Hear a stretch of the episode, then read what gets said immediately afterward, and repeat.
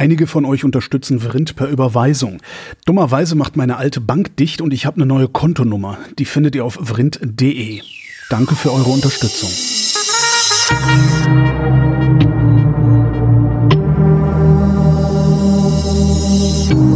Wer redet, ist nicht tot.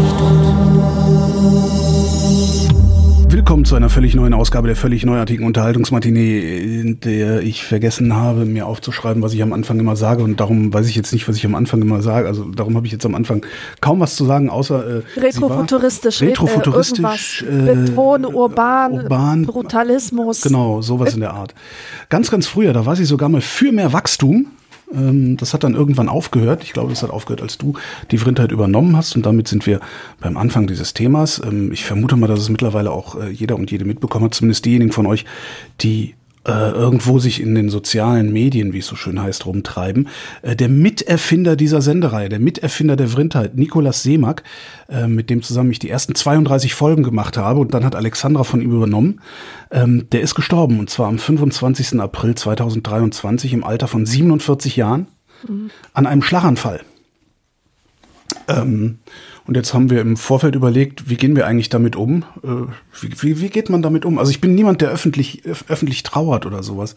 Also mich hat sogar der Deutschlandfunk angerufen, also Deutschlandfunk Kultur, und äh, gefragt, ob ich ihn, äh, er gestorben, ob ich ihn vielleicht würdigen wollen würde. Und ich habe gesagt, nee, das ist mir nix. Mhm. Ähm, wie ist das?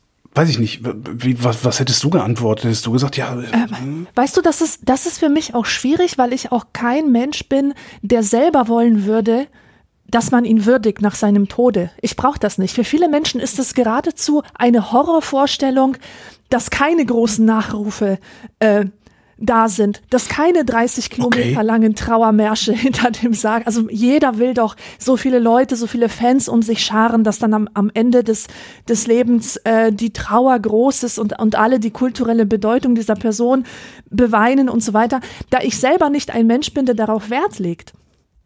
Ähm, tue ich auch nichts dafür, andere so zu würdigen. Also ich habe jetzt nicht so das Bedürfnis, ich habe auch nicht das Gefühl, dass das jetzt irgendwie angemessen wäre, so zu reagieren, weißt du?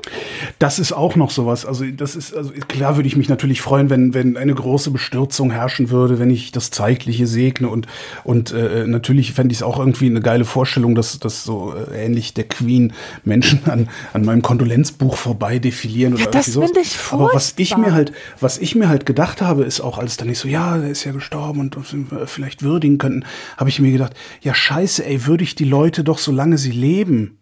Ja, das ist ja auch noch das, das Geile, gell? Das ist doch irgendwie, weißt du, irgendwie, weißt du, das, das größte, weißt du, das größte Arschloch stirbt, hinterher sagen alle, ja, aber eigentlich war er ganz okay. Der, der beste Mensch stirbt und hinterher sagen alle, aber er war ganz okay. Dann sag doch dem Arschloch, dass er ein Arschloch ist, während es lebt und sag dem guten Menschen, dass er ein guter Mensch ist, während er lebt oder dass er, dass er ihn wertschätzt oder was auch immer.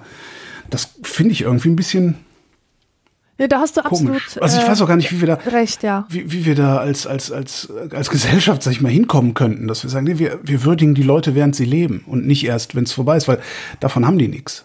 Es sei denn, du glaubst dann irgendwie so. Äh, so ist es. Aber Menschen zeigen ungern ihre Gefühle oder haben Angst, dass es komisch rüberkommt oder keine Ahnung. Es haben ja oft Eltern, also äh, Menschen mit ihren Eltern, dass sie den Eltern sich nicht trauen zu sagen, dass sie sie lieb haben. Ja oder dass sie ihnen dankbar sind für ja. irgendeine Sache. Und das kommt dann ja überraschend, wenn der Mensch tot ist und äh, der emotionale Abgrund nicht mehr so groß ist, wenn man diese Worte sagen muss. Ja, ja, stimmt. Vor dann ist man dann, halt nicht, ja. Dann ist es ja auch vor allen Dingen, dann ist es so ritualisiert und äh, man gibt sich keine persönliche Blöße mehr, sondern man nimmt halt teil. Ja. ja. Ja, ja, genau. Jedenfalls, äh, Nikolaus Seemack ist gestorben, hat diese Sendung miterfunden, war ein Freund von mir. Und äh, ja, das Tragische ist eigentlich, also was heißt tragisch? Dieses, ich überlege gerade, ist mir, ist, ist mir schon mal jemand gestorben, der mir näher stand? Also es ist jetzt nicht so, dass wir ganz, ganz enge Freunde waren. Das waren wir mal, haben uns dann aber so ein bisschen auseinander, man, man diffundiert ja so, man, man rutscht immer so auseinander und wieder zusammen, auseinander und wieder zusammen. Und gerade waren wir in so einer Auseinanderphase. Äh, äh, haben uns alle, alle zwei, zwei Monate irgendwie mal zum Bier getroffen nur noch oder sowas. Ähm, und jetzt weiß ich nicht mehr, was ich sagen wollte. Siehst du?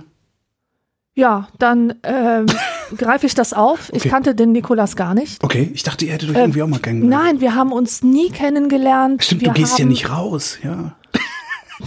Nein, daran hat es nicht gelegen. Ähm, wir haben ein bisschen geschrieben, als die Übergabe stattfand. Ach so. Die, die, die Übergabe der Vrindheit. Ihr habt echt, Mich ihr habt heimlich. Aha. Ja, ja, wir haben heimlich Nachrichten ausgetauscht. Ich wollte, mich hat immer sehr interessiert, ähm, warum er die Vrindheit nicht mehr machen will. Das hat er in der letzten Sendung übrigens gesagt, in der Folge 32. Ja. Ich hatte, ich hatte gehofft, äh, irgendwelche Lästereien über Holger Klein zu vernehmen, irgendeine Warnung, eine Warnung, was mich erwartet. Aber ich habe mir immer nur, ich habe mir immer, also meine größte Angst war eigentlich Scheiße. Die Hörerschaft, das sind ja nur Nerds. Das sind männliche Nerds und die werden mich niemals akzeptieren. Das war halt meine große Angst, bevor ich mit der Vrindheit äh, losgelegt habe. Und deswegen habe ich viel mit dem Nikola, Nikolas geredet und er hat mir so ein bisschen die Angst genommen. Und ich habe mir auch viele Folgen der alten Vrindheit angehört, um zu schauen, wie er antwortet, damit ich, damit ich halt so ähnlich antworten kann. Ich hatte, ich hatte wirklich Angst, ich hatte richtig Panik, dass die Okay. mich nicht akzeptieren. Und, und natürlich, also dann hatten wir unsere erste Folge, was dann so mit Karten war, mit irgendwelchen Fragekarten, so, so spielerisch. Und Mhm. ähm, da habe ich irgendwie vom Stapel gelassen, dass ich leidenschaftlich gerne Tarotkarten lege. Was, was mancher Nerd auch in den falschen Hals bekommen hat. Und dann hatte ich natürlich so einen Mini-Shitstorm auch in den Kommentaren, glaube ich. Echt? Weiß ich man gar hat mich nicht als, mehr, okay. als Esotante beschimpft, die man rauskicken muss. naja, so war das halt. Und ähm, ja, ähm, mehr, mehr kann ich über den Nikolas nicht sagen. Ich habe auch äh, viele Sendungen mit ihm gehört, nicht nur die Vrindheit, sondern andere Sachen, die er gemacht hat. Die Interviews Elementarfragen, Mit, ne? mit, Ja. ja. mit diversen Leuten. Ähm, aber wie gesagt, also ich habe jetzt keine persönliche Beziehung zu ihm gehabt. Das waren halt auch, also muss man auch mal sagen, dass der, der hat halt ganz anders gearbeitet als ich, weil, weil ich komme ja, also wenn du meine Sendung hörst, auch so Interviewsendungen, die ich ja auch gelegentlich mache, ich komme ja immer so aus der Kalten. Also ich versuche immer nicht zu wissen, worum es geht und im Verlauf des Gesprächs zu erfahren, worum es geht. Ja? Ähm, damit alle, die zuhören, genauso schlau werden wie ich dann während des Gesprächs. Äh, und Nikolas kam ja immer aus der genau anderen Richtung. Der wusste schon alles und hat dann mit den Leuten gesprochen, was, was das Gespräch natürlich dann auf eine ganz andere, auf eine ganz andere Ebene stattfinden lässt. Ähm, und, und da dann nicht, und das hat er wirklich sehr, sehr gut, jetzt würdige ich ihn doch. das hat er Siehste? wirklich sehr, sehr aber gut jetzt kommt es vom Herzen, jetzt ist es Das nicht stimmt. gezwungen, sondern Ja. es ergibt sich aus einer normalen Gesprächssituation. Aber Das- sag mal, war, was, was, was, äh, was, ja? ihm, was, was ihm gelungen ist und was wirklich sehr, sehr schwer ist, muss man echt mal sagen. Und ich glaube gar nicht, dass ihm das bewusst war, dass ihm das gelingt. Ähm, was wirklich sehr, sehr schwer ist, ist, sich also wenn er, weiß ich, wenn er irgendwen interviewt hat, der Bücher geschrieben hat, hat er diese Bücher gelesen, hat dann mit dem darüber geredet. Ähm, das Einfachste oder das, das, das Erste, was dir passiert, wenn du sowas machst und nicht, nicht vorsichtig bist, ist, dass du in so eine Fachsimpelei verfällst. Und dann im Grunde ein Insidergespräch führst, ja. Von dem du was hast, von dem der andere vielleicht was, von dem dann auch noch eine Handvoll anderer Leute was hat. Aber eine Masse von Hörerschaft hat davon überhaupt nichts. Und ähm, das ist ihm wirklich hervorragend gelungen, das Ganze immer nicht in so eine Fachsimpelei wegdriften zu lassen, sondern äh, sich selbst so viel drauf zu schaffen, dass es hätte passieren können, aber es nicht passieren zu lassen. Und das musste er erstmal hinkriegen. Das äh, Ja. äh, ist wirklich davor. ist eine Kunst, das ja, stimmt. Ja, ja, ja, absolut. Und das hat er einfach so gekonnt. Ne? Ich habe Jahre, ich habe Jahre dafür gebraucht, äh, äh, sowas zu machen, wenn ich das machen will. Ich mache das nicht, weil ich faul bin. Äh, aber, aber der hat das einfach aus dem Stand mehr oder weniger hingekriegt. Das ist schon ganz cool. Also, ja. Und was waren jetzt seine Gründe, warum er die Vrindheit nicht mehr machen wollte? Ach so, das- ihm, ihm war, glaube ich, dieses, dieses, ähm, das, das war ihm, glaube ich, unangenehm, dass das oft ins Persönliche Genau. geht, also die Fragen. Genau. Der war, er war, der war ungern eine öffentliche Person. Was ja eigentlich sehr sympathisch ist. Klar. Ähm, vor allen Dingen ist das vielleicht dann sogar auch die Motivation oder die, die, die, der, der, der Hebel gewesen oder der Schalter, mit dem er es geschafft hat, diese Sendungen so werden zu lassen, also immer die, die, die Gesprächspartner noch stärker in den Mittelpunkt zu stellen und gar nicht so sehr, also du hast das, man hat das auch, kennst du so Deutschlandfunk, Deutschlandfunk Kultur, wenn die dann irgendwelche Interviews mit interessanten Leuten machen äh, und du da sitzt und denkst die ganze Zeit, der, der, der Interviewer oder die Interviewerin würde äh, in jeder zweiten Frage erstmal zeigen, guck mal, wie schön ich tanzen kann, guck mal, um dann erst zu irgendwie einer Frage zu kommen. Kennst du das? Ja. Kennst du das? Ja, ja. Ne? Na ja, Äh, ich habe dein Buch gelesen und ich weiß ja auch ganz viel über Polen. Äh, Ich bin, ne, das ist so. Hier, ich habe ja, äh, Frau Tober, ich habe ja Sitzen für Polen im Auto gelesen und ich, mein erstes Auto war übrigens ein 104, 126er Fiat. Und dann erzähle ich erstmal eine tolle Anekdote von meinem Fiat, um dann irgendwann zu deinem Buch zu Ja, kommen. nee, das ist furchtbar. Nee, da, da muss man sich entscheiden. Genau. Entweder zwei Leute sind Selbstdarsteller, so wie wir zwei zum Beispiel, Genau. ja, oder einer hat halt die Interviewrolle und der andere ist der Interview. Oder du schneidest es hinterher raus. Das habe ich halt gelernt. Ja. Ne? Also ich, ich komme auch mit, guck mal, wie schön ich tanzen kann und so und erzähle Anekdötchen und sowas, auch um das im, im Verlauf des Gesprächs natürlich auch so eine, so eine, so eine Wohlfühlatmosphäre dann hinzukriegen, dass es so kn- Kneipengesprächsartig wird. Und das schneide ich aber meistens raus. Also du hörst gar nicht, dass ich das mache. So. Und ähm, das ist halt, wenn du, wenn du eben kein Selbstdarsteller bist äh, oder, oder wenig Selbstdarsteller bist, ähm, dann gelingt dir das vielleicht ein bisschen besser, dich nicht auch irgendwie, ich sag mal, in, in den Abglanz deines Gesprächspartners zu stellen. Ja. Ja, ja. So. Arbeit gewürdigt, der Rest geht euch alle einen Scheißdreck an. Ja, das Leben geht weiter und so, ist auch die das, Blindheit. Aber das finde ich auch so krass. Das Leben geht weiter. Auf einmal sind ganz andere Sachen. Weißt du, so, oh, erschütternd, ein Freund ist gestorben. Drei Tage später so, ach du Scheiße, was ist das denn hier? Also es gibt halt immer wieder irgend, ja, irgendeinen ja, Scheiß, ja, der ja, man vergisst. man vergisst und vor allen Dingen werden andere Sachen sehr schnell auch noch wichtiger. Mhm. Das ist echt heftig. Also finde ich, finde ich wirklich beeindruckend. Ja. So, worum ging es hier in der Sendung eigentlich? Ach ja, genau, dass äh, äh, alle, fast alle Fragen, die an fragen.vrind.de geschickt werden, vrindheitsgemäß jedoch nicht zeitnah beantwortet werden. Das habe ich vergessen in den, äh, äh, wie heißt das? Wie nennt man das? Anmoderation, Vorspann äh, äh, zu packen. Die erste Frage kommt von Silvio und der fragt, wenn es nicht zu privat ist, gibt es ein Erlebnis in eurem Leben, was euch zu einem fundamentalen Umdenken bewogen hat? Oder hat sich eure Persönlichkeit mehr linear entwickelt? Ich hätte sofort was. Ich Aber höre, vielleicht fällt dir vorher. Okay, dann fange ich schon mal an. Ähm, das passt total gut zu unserem Einleitungsthema Tod und Ableben. Ähm, ich weiß aber gar nicht, wie ich da anfangen soll. Erstmal, vor mir liegt ein Buch, das ist ein großartiges Sachbuch. Das möchte ich gerne empfehlen. Ich will auch unbedingt eine Folge in trockenen Büchern darüber machen. Das Buch heißt Moral, die Erfindung von Gut und Böse und wurde geschrieben von Hanno Sauer. Das ist ein junger Philosophieprofessor. Und ähm, der erzählt quasi die Menschheitsgeschichte der Moral, also wie sich Moral entwickelt hat. Und ähm, macht das wirklich von Adam und Eva bis zu den heutigen Zeiten. Und ich möchte gerne ein, ein paar Sätze vorlesen, die damit zu tun haben, wie sich meine Persönlichkeit verändert hat. wann hast du das denn rausgesucht? Du wusstest doch überhaupt nicht, dass ich. Jetzt gerade, du hast mir diese Frage gezeigt, dann ist mir die Episode eingefallen und dann habe ich mir gedacht, ey, ich habe doch gerade da ein Lesezeichen drin in dem Buch und das Okay. liegt neben meinem Schreibtisch. Also deswegen, das, das war jetzt wirklich äh, so ein, ähm, wie, wie nennt man das? Nein, nein, du hast, du weißt das natürlich alles auswendig. Du hast ein fotografisches.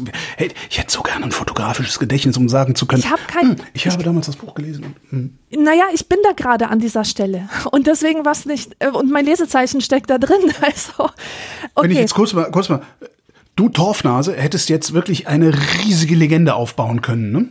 Nee, ich weiß Ja. nicht, ich kann das auswendig. Jedes, ich kann jedes Buch auswendig, das ich mal gelesen habe. Ich weiß Ja. auch nicht, woher das kommt. Also ich, ich möchte das vorlesen, einfach um den Stil dieses Autors ähm, zu, ähm, wie sagt man, auszustellen. Also ich, ich will das präsentieren, wie, wie die Art und Weise, wie er schreibt und gleichzeitig erzählt er etwas, was mit meiner persönlichen Entwicklung zu tun hat. Und zwar, in der Blogosphäre der 2000er Jahre richtete sich der Fokus zunächst noch auf die spaltende Wirkung verfeindeter Religionen die nichts, die mit nichts als Tastaturen bewaffneten Geeks, die das Internet früh als ihre neue, neue Heimat erkannt hatten, begannen bald, sich ihrer überlegen abgeklärten Rationalität zu versichern, indem sie die närrischsten Dogmen religiöser Weltbilder, vor allem der US-amerikanischen Evangelikalen, mit der nüchternen Souveränität derjenigen, die immer schon im Besitz der Wahrheit waren, für intellektuell nicht satisfaktionsfähig erklärten. Sie verbrachten ihre Tage damit, Pseudoreligionen wie die vom fliegenden, fliegenden Spaghetti-Monster zu erfinden, um die sagenhaftesten Erzählungen der Überlieferungsreligion parodistisch zu Fall zu bringen. Und wenn das nicht half, gläubigen Christen oder Muslimen mit zweitsemestriger Schulmeisterlichkeit klarzumachen, warum das mit der unbefleckten Empfängnis Maria sich wohl kaum so zugetragen haben könnte. Es dürfte niemanden überraschen, dass diese Strategie nicht aufging. So, nun der Punkt. Ich war Teil dieser Bewegung. Ich war eine von diesen superschlauen, ultra rationalen, den Religiösen ihre Religion erklärern. Ja, das waren Ich wir doch alle mal. verbrachte, ja, ja, ja, natürlich. Ich verbrachte Stunden damit, in diesen Foren rumzuhängen, die mit philosophischen Argumenten die ganzen religiösen Dogmen auseinandergenommen haben. Ach so, nee, so, so tief war ich da nicht. Okay, wow. ich war da richtig, Boah, ich war da richtig tief drin. Und ich war da so tief drin, dass ich in einer ultrarechten Ecke gelandet bin, ohne das zu merken. Es gab nämlich so eine, eine Seite aus Amerika, die hieß irgendwie Faith Freedom oder sowas. Und Mhm. das war eigentlich eine Entsprechung zu dem deutschen Politically Incorrect. Da, kennst du diese Seite noch? Ja, ja. Ja, die war so Das, ist ähnlich. eine, Und das war, eine, eine Sammlung von eine Sammlung von Anekdoten, äh, in denen Muslime irgendetwas gemacht haben und aus diesen dieser Anekdotensammlung wurde dann eine äh, ja, gesellschaftliche Strömung, ein Trend, äh, eine eine ein, ein ja ein wie nennt man das denn ein Phänomen äh, entwickelt. Ich habe kürzlich eine Sendung aufgenommen äh, mit einem Wissenschaftler, der zu Moral, Moral äh, moraler, moralischer Panik geforscht hat und äh, politically incorrect ist ein Paradebeispiel dafür, wie moralische Panik funktioniert. Ja. Ja, genau. Ich verlinke genau. das mal in den Shownotes, diese, Äh, diese Wunderbar. Ja, ja, ja. Und, und ich habe mich von dieser moralischen Panik absolut anstecken lassen. Und ich habe nicht gemerkt, welche, welche krassen Methoden die anwenden, dass sie halt die extremsten Erscheinungsformen des Islam hernehmen, um in dir die größtmögliche Empörung auszulösen, dass du dein das Sendungsbewusstsein empfindest, da etwas dagegen tun zu müssen. ja. Und ähm, ich war, ich war sowas von, ich war kampfbereit. Ja, ich ja, war ja, bereit, in den Krieg zu ziehen. Und zufälligerweise war ich damals sehr gut befreundet mit einem Kommilitonen von mir und der war gläubiger Moslem. Gleichzeitig war er ein ultra schlaues Kerlchen. Der war richtig intelligent.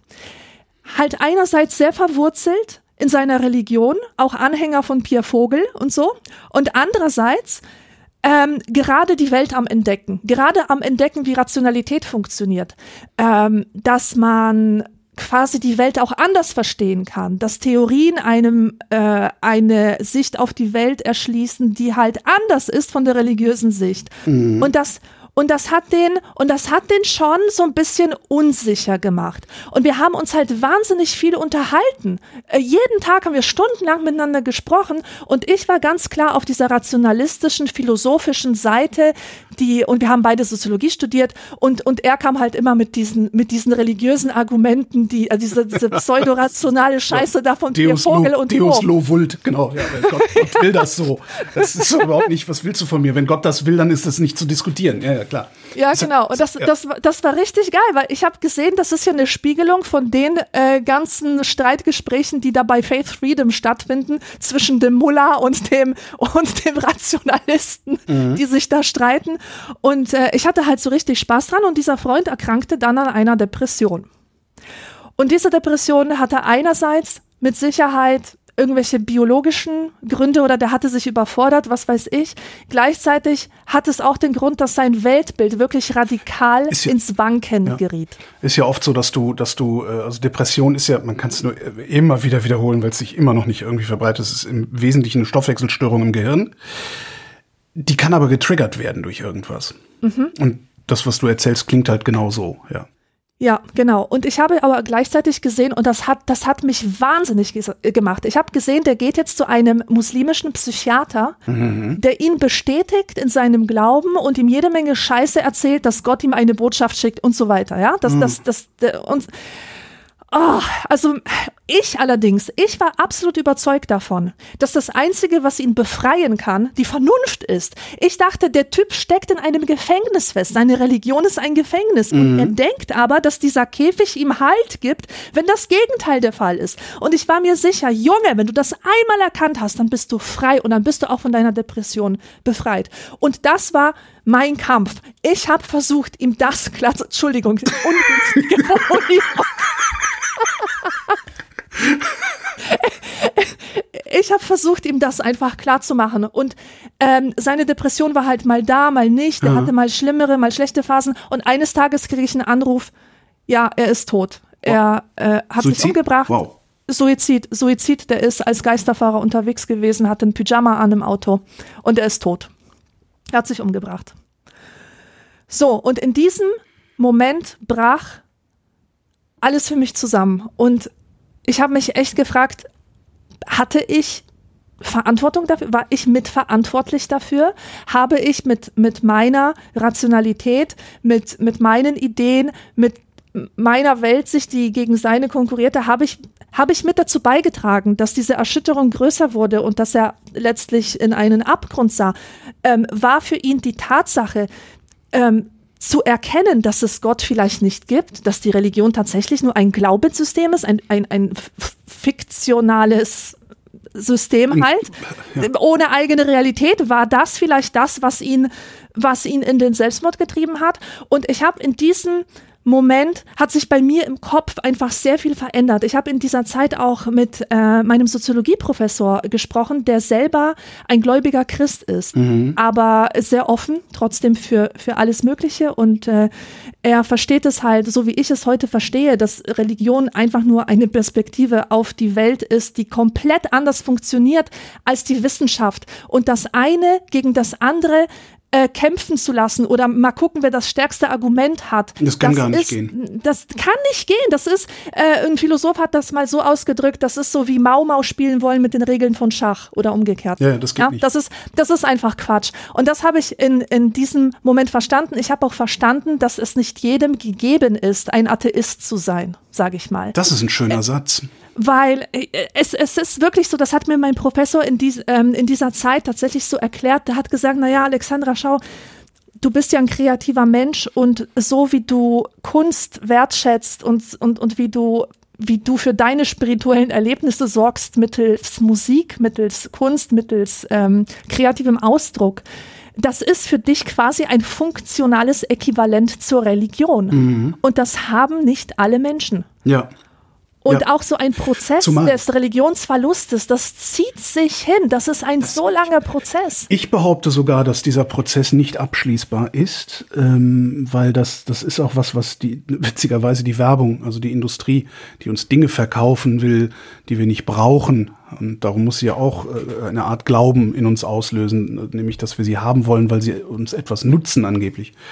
Die haben das auch erkannt. Wenn du vor der Pubertät oder spätestens in der Pubertät deine Kunden auf ein Produkt prägst, werden die das ihr Leben lang nicht mehr los. Ja, Ähm, und das weiß natürlich auch die Religion. Also Taufen finden nicht umsonst so früh statt. Die, äh, äh, die, die, die Initiationsriten in den Religionen, also gerade im Christentum, ich weiß gar nicht, wie es beim Islam ist, glaube ich, auch recht früh, äh, finden nicht, ne? also Ko- Kommunion, Konfirmation, solche Sachen, die finden nicht umsonst so früh statt. Ähm, das ist das eine. Das andere ist, du wächst ja normalerweise auch in gläubigen Elternhäusern auf. Das heißt, Ja. du hast vom ersten Tag deines Bewusstseins an, sind die Menschen, denen du das meiste Vertrauen entgegenbringst, behandeln das Thema Religion mit einer solchen Alltäglichkeit, mit einer solchen Natürlichkeit und Allgegenwärtigkeit, dass es das ist die Realität. Es gibt überhaupt keine andere Realität. Und wenn du dann irgendwann im Erwachsenenalter sagst, ich äh, äh, verliere jetzt meinen Glauben, ich habe erkannt, es gibt keinen Gott, äh, deinen nicht, deinen nicht und im Baum wohnt auch keiner, in dem Moment musst du dir ja einen, einen, einen Boden unter den Füßen wegreißen, das, das ist, ich halte das für unmöglich. Und selbst wenn du es geschafft hast, wenn du sagst, ich bin jetzt Atheist, ja, ich kann das jetzt verargumentieren und das ist alles Quatsch, ich garantiere dir, ich garantiere euch, die ihr vielleicht Neo-Atheisten seid oder wie man es nennen mag, es gibt Momente, in denen zweifelt ihr. Und zwar Ja. am Atheismus. Es gibt Momente, in denen denkt euch, vielleicht ist ja doch was dran. Vielleicht gibt's ja doch einen Gott. Und für diesen Gedanken gibt es nicht den Ansatz eines Grundes. Das ist, das ist tatsächlich ein dummer Gedanke. Aber aus dem kommst du nicht raus, weil du ein bestimmtes Verhalten gelernt hast und das ist so alt und so tief geprägt, du hast keine Chance dagegen anzukommen. Und es ist wichtig, das zu erkennen. Und Ja. wenn man das erkannt hat, mir ging's ja ähnlich wie dir, so nur nicht ganz so harsch und so, so, so, so, so nicht so tief und so harsch wahrscheinlich. Das zu erkennen, dass das ein, ein Prägungsproblem ist, dass das ein Erziehungsproblem ist. Das ist wie ein Verhaltens, das ist wie Rauchen, das ist wie, wie, wie Fressen, das ist, das ist wie jegliches, jegliches Verhalten. Religion ist ein erlerntes Verhalten, letztlich. Und das wirst du so einfach nicht mehr los. Ne? Frag doch mal jemanden, der, keine Ahnung, 50 Jahre lang geraucht hat und der jetzt mit dem Rauchen aufgehört hat, wie, wie leicht Ja. ihm das fällt.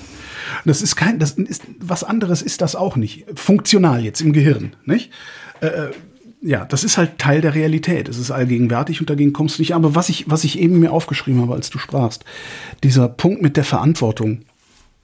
Ja, möglicherweise trägst auch du einen Teil der Verantwortung dafür. Aber deine Rationalität und das Äußern deiner Rationalität ist halt auch Teil der Welt. Und damit muss der auch klarkommen können. Also du hast den nicht kaputt gemacht. Das meine ich. Ja, nein, ich war Sondern- mittlerweile, Ne? mittlerweile weiß ich auch, dass, dass ich dafür nicht verantwortlich bin. Vor allem, wenn es um Depressionen geht. Diese Leute, wenn- sich jemand das Leben nehmen will, dann nimmt er sich das Leben. Ja. Also ich Ja, hätte gut, ja, auch also- sagen, in, weißt du, in dieser Nacht, in dieser Nacht war ich auf einer Lesbenparty, wo, wo wir einen Wellensittich in einer Cola-Dose beerdigt haben. Ja. Das ist für den ja der Höhepunkt der Frivolität gewesen, sowas. Okay, verstehe. Und Ja gut, da da wäre ein Herzinfarkt angemessen gewesen, aber wie, ja. Ja, aber wie krass, dass ich äh, so ein, während er starb, erlebte ich sowas. Ähm, Während, während Nikolas starb, sprach ich mit Tobi über Schlaganfälle. nee, oder? Ja.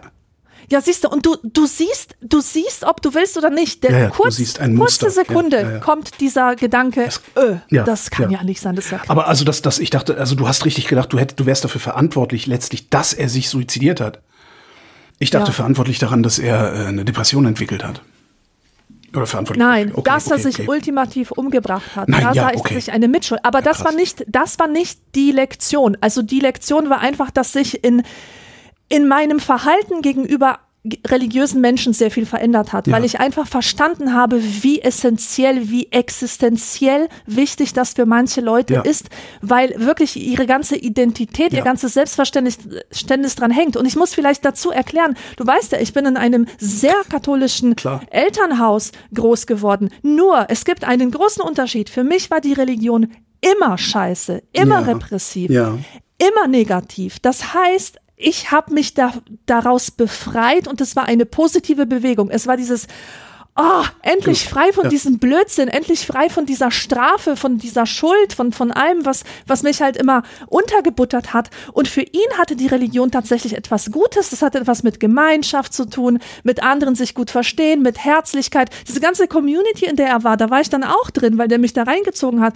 Das waren wunderbare Menschen. Da war immer so viel, so viel Happiness und so viel Freude und so viel Hilfsbereitschaft, ja.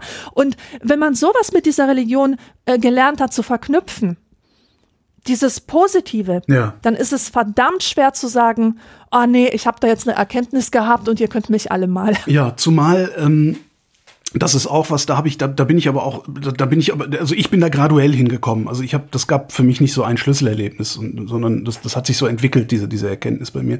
Das, äh, ich, ich halte Religion auch überhaupt nicht für problematisch. Äh, Ich halte die Kirche für problematisch. Das ist eine, eine Ja. mithin kriminelle Organisation. Ähm, wenn, ich denke immer, wenn, wenn diese Missbrauchsfälle, alleine diese Missbrauchsfälle, die wir da sehen, äh, wenn das äh, in einer einzigen Moschee nur passiert wäre, was in einem einzigen äh, Kinderheim passiert wäre, wäre der Islam bei uns verboten. Und das ist was, wo ich denke, da, da sind wir sehr bigott im Umgang mit, mit der Kirche. Also, aber das ist, da geht es wirklich Ja. um eine Organisationsstruktur, um einen, einen, einen Verein genau. letztendlich. Oder eine Körperschaft des öffentlichen Rechts. Ähm, mein Problem mit Religion fängt da an, wo mit Religion Politik begründet wird, womit Religion begründet wird, dass ich mich auf eine bestimmte Art und Weise in meinem Alltag zu verhalten habe. Da hört dann bei mir, da, da hört bei mir dann wirklich alle Freundschaft auf. Da sage ich nämlich, du kannst, du kannst glauben, was du willst, du kannst, mach du, was du willst, ja. Hab du irgendwelche Regeln, äh, die, die dein imaginärer Freund dir äh, auf irgendeine Art und Weise eingeflüstert hat, aber erwarte nicht von mir, dass ich diese Ja. Regeln befolge. Wenn du in meinem Beisein nicht erträgst, dass ich deine Regeln nicht befolge, hast du die Szene zu verlassen, nicht ich. Exakt. Das So ist, ist es. Darauf lege ich gesteigerten Wert, also wirklich gesteigerten Wert. Da bin ich dann, also das, das, das sehe ich nicht ein, weil da Religion hat letztlich was Undemokratisches. Absolut. Und ansonsten, ja, äh, Kölsche Grundgesetz, ne? jeder Jack ist anders. Jeder ist auf seine Weise bescheuert. Das muss man auch mal anerkennen. Genau. So. Und das heißt nicht, übrigens, dass man jetzt mit Rassisten, mit Antisemiten, mit, mit, mit, mit irgendwelchen Faschos oder sowas umgehen müsste, als wären das normale Menschen, weil das ja auch nur ein Weltbild ist. Nee, nee. Die wollen das so und die wollen anderen Böses. Die Religion will anderen erstmal nichts Böses. Ja, genau. Ja. So. Aber jetzt du, äh, hast Ach du so. auch eine Persönlichkeitsentwicklung durchgemacht? Du kommst ja, nicht daran also die, vorbei. ich habe hab ich jetzt gar nicht dran gedacht. Also dieses, was du beschreibst, dieses, dieses, dieses äh, harsche, äh, überrationale, sag ich mal, das hatte ich auch eine Zeit lang. Ähm, damals war ich auch noch Mitglied in der gesellschaftswissenschaftlichen Untersuchung von ich war auch, Parawissenschaften. ich war auch mit. da bin ich dann irgendwann Zeit, ausgetreten, weil ich ein ungutes Gefühl hatte. Ich konnte das damals gar nicht so formulieren, was das ist. Ich ähm, bin halt ausgetreten. Und äh, jetzt ein paar Jahre später zeigt sich, warum ich dieses ungute Gefühl hatte, weil die nämlich so ein, die sind gnadenlos. Diese, diese, In exakt, die sind menschenfeindlich. Als ich, genau, als ich ihre, ihre Pamphlete gelesen habe, das ist immer so ein Gedanke, der mir immer wieder kam. Alter, sind die menschenfeindlich. Und ich habe auch damals für, für ein Referat für die Studienstiftung des deutschen Volkes, für das Aufnahmeseminar, habe ich über die ein Referat gehalten, Ja. also über die einen Vortrag vorbereitet und habe das aggressiver Atheismus genannt, weil der sich tatsächlich gegen Menschen richtet, die nicht das Bewusstsein haben, dass sie etwas Schlechtes tun. Na, vor Und, allen Dingen auch, also äh, ich habe das jetzt gerade erst gesehen. Es gab so eine Auseinandersetzung mit, kennst du Mela Eckenfels? Das ist, ich weiß gar nicht, ich glaube, es ist eine Autistin. Und sehr, sehr aktiv im Netz halt. Ich, ich, eigentlich weiß ich nichts über Mela Eckenfels, außer dass ich ihr auf allen möglichen sozialen Medienkanälen folge und die immer schlaues Zeug schreibt. Ähm, und die hat sich mit der GEWOP auseinandergesetzt, also beziehungsweise angelegt, weil, weil äh, die, die, die, die GEWOP halt gesagt hat, nee, äh, ich weiß gar nicht, es ging irgendwie um Autismus. So, und ich habe keine Ahnung von Autismus, ich habe mal zwei Sendungen drüber gemacht, jetzt weiß ich ein bisschen was darüber. Und ich denke mir aber, wenn ein Autist mir sagt, das ist so, dann ist das so. Und dann nehme ich das erstmal hin und gehe nicht davon aus, dass er, ne, also ich, ich bezweifle, dass Mela an Autismus leidet. Sagen wir mal so, immer so schöne Formulierung, ne? leidet an Autismus. Vielleicht tut sie es, vielleicht nicht. Kann, ich kann ja mal fragen, leidest du dran? Ja, nein. Und da gab es irgendwie so eine Auseinandersetzung, wo es darum ging, Autismus zu behandeln oder so. Und da, ähm, ich habe es nicht in Gänze mitgekriegt, aber es war so, dass, dass, dass äh, Mela sich fürchterlich darüber aufgeregt hat, dass ähm, die, die, die GEWOP auf, auf ihre Rationalität beharrt und sagt, nein, das ist so äh, und weil das so ist, haben das auch alle hinzunehmen.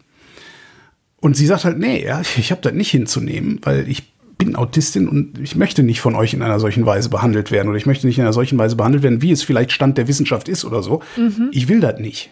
Ja. Und das muss man halt auch jedem zugestehen. Und das schien mir nicht so, als würden die denen das zugestehen. Und da habe ich, da habe ich gedacht, ah, das ist das Problem, was ich damals schon hatte. Was ich damals gespürt habe. Jetzt kann ich es formulieren, wenn ich muss. Wenn ich mir ein bisschen mehr Sehr Zeit gut. genommen hätte, hätte ich vielleicht sauberer formuliert. Das ist das eine. Da habe ich da, da, als ich damals ausgetreten bin, das, das wie gesagt, aber das war so, das war wirklich so inkrementell, dass ich mein Weltbild ein bisschen erweitert habe und ähm, dass ich meine jetzige Frau kennengelernt habe. Das ist die größte Erschütterung ähm, in meiner Persönlichkeitsentwicklung gewesen, äh, die ähm, tatsächlich, also Katrin, Katrin Rönecke, meine Frau, ist einer der besten Menschen, wenn nicht der beste Mensch, den ich kenne. Von von einer aberwitzigen Großzügigkeit, von einer aberwitzigen Geduld, einer aberwitzigen Freundlichkeit. Die geht erstmal davon aus, dass die anderen gut sind. Ne, Ich gehe davon aus, dass die anderen schlecht sind. Ich bin Ja, mir auch. ne? so.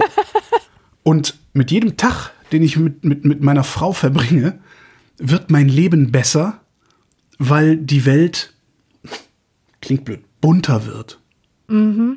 Die Welt wird schöner. Äh, der- Auch das die ist Schwarzmalerei, die man selber dann auch hat. dieser ganze Scheiß, das ist, äh, ich werde optimistischer. Ähm, ich, ja, es ist, äh, ja, das, das, das, das hat wirklich, mein, das ist, also die, die, die, ja, die kennenzulernen, aber mit das ist zusammen zu sein. Aber das ist, finde ich, doch interessant, dass äh, du, also ich finde Katrins Weltbild, beziehungsweise das, dieses Weltbild generell, finde ich delusional. Ich finde, nicht, ich, ich finde nicht, dass die Welt so ist. Ja, entschuldige bitte, aber Super, ja. die Welt ist nicht so, wie diese Menschen es gerne hätten. Ich finde nicht, dass das ein realistisches Abbild der Welt ist, aber ich finde es trotzdem super gut, wenn man an diese Welt glaubt, weil man sich nämlich so verhält, als wäre sie möglich und dadurch wird sie möglich. Das ist genauso wie es wichtig ist, Konzepte zu haben von Gerechtigkeit, von Freiheit, Exakt. irgendeine Art von Idealismus, auch wenn das Fiktionen sind, in der wahren Welt wahrscheinlich in ihrer Reihenform so nicht zu finden. Ohne sie wären wir alle verloren. Und deswegen heiße ich dieses Weltbild auch gut. Ähm, vor allen Dingen ist es ja auch, also dieses Weltbild führt ja bei vielen Leuten, die dieses Weltbild haben, dazu, dass sie, also ich laufe halt rum, so wie du wahrscheinlich auch. Ich kann mich daran erinnern, wir haben uns hier irgendwann in der Sendung mal darüber aufgeregt, wie sich andere Leute kleiden. Mhm. Das ist mir mittlerweile vollkommen egal. Weil es, oh, es macht das ist es, ja wirklich es eine Persönlichkeitsentwicklung. Es macht mit mir nichts. Ja, ich ja. finde natürlich finde ich grüne Haare albern und natürlich bin ich der Meinung, dass nur weil du die, weil du dir eine lustige Friese machst, bist du noch lang kein lustiger Mensch und so. Natürlich ist das so, aber mich darüber aufregen, das ist Energieverschwendung. Das, das sind ja. so Sachen, die ich gelernt habe. Aber dieses Weltbild führt ja auch dazu, dass ich meine Energie nicht hernehme, um mich über Leute mit bunten Haaren aufzuregen, sondern um mich mit Leuten die keine bunten Haare haben, also die ich besser finde als die anderen, ja, sagen wir mal so, mich mit denen zu beschäftigen. Ja, das ist so ein bisschen so wie dieses Social Media Phänomen. Man regt sich den ganzen Tag nur noch auf. Ich bin nur noch auf Twitter, um Politiker doof anzumachen. Ja, und um mich über, über irgendwie, ja, über mächtige Menschen lustig zu machen. Dazu bin ich auf Twitter. Das ist Energieverschwendung. Viel sinnvoller wäre, ich würde die Menschen, die wirklich was für unsere Zukunft tun, prominenter machen, unterstützen. Ja. Das ist so ein Weltbild. Und vielleicht ist, ist genau dieser, diese, diese, dieses delusional Weltbild und unser wie nennt man das denn? Weil es ist ähnlich delusional, weil so schlecht, wie wir Eben, glauben, ist sie halt auch nicht. Das ist ja? das Geile. Bias. Bias haben beide. Vielleicht, Sowohl der Pessimi Pessimist als auch der genau. äh, Optimist. Vielleicht komme ich irgendwann in einer goldenen, in einer guten Mitte raus. Ja? Das, ne, das hatte ich gerade erst in, in der Wochendämmerung gesagt. Speak softly and carry a big stick. Ah, schön. Also Teddy Ach, Roosevelt schön. hat es gesagt. Mhm. So, ja. ja, aber das ist, das hat's geändert. Oh, ja, lange über diese Frage gesprochen. Habe ich auch nicht mitgerechnet. Ja, die nächste die? Frage kommt. Oh, ah, ich habe mich verklickt. Hör mal, äh, wir hatten noch in der letzten Sendung Duzen, Siezen. Exakt, da hast du, da äh, habe ich auch schon das Gold, Buch vorbereitet, ja. Da hast du Max Gold zitiert und dieses Zitat, beziehungsweise das, worauf du dich bezogen hast, ist nirgends im Internet zu finden. Ähm, äh, ist das lang? Ich weiß nicht, welches Zitat das war, ehrlich Du hast gesagt, gesagt die, die, die Dudes-Falle, irgendwas mit einer ja, Dudes-Falle ja, genau. bei Max Gold. In der Dudes-Falle. Genau. du hast gesagt, dass du es eigentlich mit Max Gold hältst, was das angeht. Und vermutlich muss man dann den kompletten Text gelesen haben, um zu verstehen, was Ja, man, man, muss, man muss durchaus den kompletten äh, Text gelesen haben. Also es geht ja auch um so Fallen des Dudens, Duzens und so. Ähm, ich, ich kann ja mal ein paar Sätze daraus vorlesen. Ja. Äh, um einfach zu zeigen, wie differenziert er mit diesem Thema umgeht. Und das ist, das ist ja ganz, ganz, ähm, ganz witzig. Wenn ein 25-jähriger Arbeiter von einem gleichaltrigen Studenten gesiezt wird, ist der Arbeiter unter Umständen betrübt. Wird gar ein 28-jähriger Techno-Freund von einem 18-jährigen Techno-Freund gesiezt, Techno was außerhalb von Liebesparaden schon vorgekommen sein soll, dann kann es dann kann es nicht schaden, wenn sich im Bekanntenkreis des Älteren jemand befindet, der schon mal bei der Telefonseelsorge gearbeitet hat. Es ist erstaunlich, wie verwickelt sich dieses auf den ersten Blick uninteressant wirkende Thema bei genauerem Hinsehen darstellt. Wenn im jugendlichen Fernsehen der Moderator den erfolgreichen Rockstar duzt, dann hat das Du des Moderators zum Star meist etwas von unbefugtem Einschleimen und das Du des Stars zum Moderator etwas Herablassendes. Bisweilen merkt man den Gesprächen auch an, dass es beiden unangenehm ist, einander duzen zu müssen. Würde man jedoch auf sie umschalten, dann fiele der Mythos der Jugendkultur, aus dem solche Sendungen ihre Raison d'être ah. beziehen, jämmerlich in sich zu sein. Verstehe, es ist also äh, im Grunde sagt er grundsätzlich, also es ist eigentlich immer besser zu siezen, als dass es immer besser ist zu duzen. Im Grunde schon. Okay, und, jetzt, und jetzt kommt der wesentliche Satz, und auf den äh, hätte ich, glaube ich, dass ich mich auch bezogen habe. Man behalte stets im Kopf, dass das Du auch ein Instrument unredlich erworbener Macht ist. Der Flugzeugentführer duzt die Passagiere, die ihm ausgeliefert sind. Der Rassist duzt die Angehörigen der von ihm verachteten Bevölkerungsgruppen. Ja, Ja. Shit. Nichts als die Wahrheit. Und übrigens zu finden, weil du das im Internet nicht gefunden hast, das liegt daran, also dieser, dieser Text, ähm, der wurde irgendwann umbenannt von in der Duzfalle zu darf man den Herbst duzen. Und äh, unter diesem unter dieser Überschrift ist er zu finden in der Kolumnensammlung Mind-Boggling Evening Post. Ja, ja, das also d- d- gefunden habe ich den. In diversen Büchern ist der verwertet worden. Also das sind ja immer so. Ja, das ist äh, auch einer der ihm. Highlights. Genau. Ähm, und und äh, das war aber nirgendwo als Text im Netz zu finden. Das äh, fand ich schon Mhm. sehr bemerkenswert. Und es war vor allen Dingen auch nirgendwo als E-Book. Anscheinend lehnt Max Gold E-Books ab, was mich nicht wundern würde, weil der ja so ein bisschen Getue macht immer. Äh, aber ja. ja, jetzt wissen wir's. Dankeschön. Jetzt aber die nächste Frage, die kommt von Sebastian und lautet: Kennt ihr diesen Trend, belegte Brötchen schräg aufzuschneiden? What? Belegte Brötchen schräg aufschneiden. Was meint der? Meint der nur Wenn so die halb an, diese sind? angeschnittenen, die dann immer so in dieser in der Vitrine liegen, so, weißt du, so ein halb so ein aufgeschnittenes Döner, Brötchen, wo dann wie so, so ein Döner. wie so ein Döner, wo dann irgendwie so ein Salatblatt, ein Käseblatt äh, so und noch Ei so rausragt irgendwie und du denkst, hm, lecker. Und dann kaufst du das und dann ist aber das hintere, die hinteren zwei Drittel des Brötchens, also das Innere, ist praktisch unbelegt, aber Oh, es ist ist zu ja viel furchtbar. Mayonnaise drauf. Das dann rausquillt. Genau, genau auf die Hose. Und über die Mundwinkel äh, und aufs Kinn. Äh. Oder- ja, ja, kenne ich, kenne ich. Aber Oder was meint jetzt- er? Ich, ich habe keine Ahnung. Ich habe noch nie drüber nachgedacht. Meint er auch was ganz anderes? Ich weiß auch nicht. Ist überhaupt schräg. Wie schneidet man ein Brötchen schräg auf und nicht lä- Ich weiß, also. Nee, Sebastian, das kann die Vrindheit nicht leisten.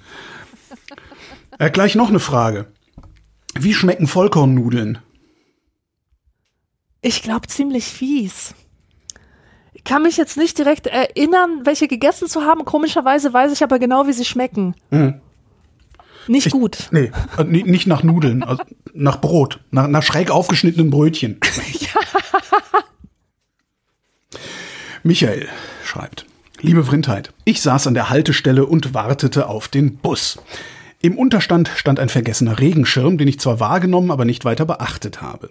Als der Bus kam, stieg eine Frau mit ein, die den Busfahrer fragte, ob er denn solche Dinge mitnehmen würde. Er war von der Frage etwas überfordert und ich rollte zunächst innerlich mit den Augen, bis mir der Gedanke kam, ob die Welt nicht besser wäre, wenn wir alle den Busfahrer auf einen vergessenen Regenschirm an der Haltestelle aufmerksam machen würden. Sehe, stehe ich der Welt zu gleichgültig gegenüber? Oh, ist das süß. Also, ähm, da würde ich denken, das, das ist liebenswürdig deutsch. Was- Ich hätte jetzt gesagt, du sagst, liebenswürdig ist delusional. Das- Na, weißt du, ich denke an, äh, boah, es gibt so einen Typen, das ist so ein Brite und der macht so kurze Videos über typisch deutsches Zeug. Der, der lebt in Deutschland, der heißt Liam. Liam, irgendwas, kennst du den? Zufällig? Nee, ich kenne nur Äh, ich- ich Daniel. schick dir nachher wieder Daniel? Nee. So, so, ein, so ein Typ. Daniel, irgendwas heißt, er lebt in Berlin. Hi, I'm Daniel and I live in Berlin. Okay, also der, der, Stick, der, der Stick von Liam ist immer zu, zu, zu sagen, in Germany we don't say, hm, hm, hm, we say, hm, hm, hm. und dann macht er halt immer super witzige Videos. Und eins hat er gemacht, da geht es halt um diese deutsche Angewohnheit, und das hat der mir bewusst gemacht, dass das echt ein Ding ist in Deutschland, dass man im Wald vergessene Sachen an die Äste hängt. Du gehst spazieren, du findest einen Handschuh und hängst den so an den Ast, damit, damit die Leute das sehen. Und in den Kommentaren waren, waren die Leute creeped out, weißt du, die wussten nicht, was das soll. So Mörder-Symbole hängen. Und dann wurde denen halt in den Kommentaren Oh, erklärt, nein, nein, die Deutschen machen das, weil sie halt mitdenken, weil sie den anderen helfen wollen, ihr Oh, vergessenes super. Zeug wieder zu finden. Do not go here. Super. Ja, genau. Ja, ich äh, weiß auch nicht. Ich hätte einfach den Regenschirm mitge... Also kommt doch darauf an, was das für ein Schirm ist. Also wenn er wertvoll ist, hätte ich ihn selber genommen. Aber vielleicht ist genau das das Problem, fällt mir gerade auf. Hier Liam Carpenter heißt der. Für die Ja, Show. musst, musst, du mir mal, musst du mir mal schicken, ja. ja. Mark fragt, was ist eine Frage? Ja, Marc, das ist die was Frage. Soll die Frage was soll die, ja.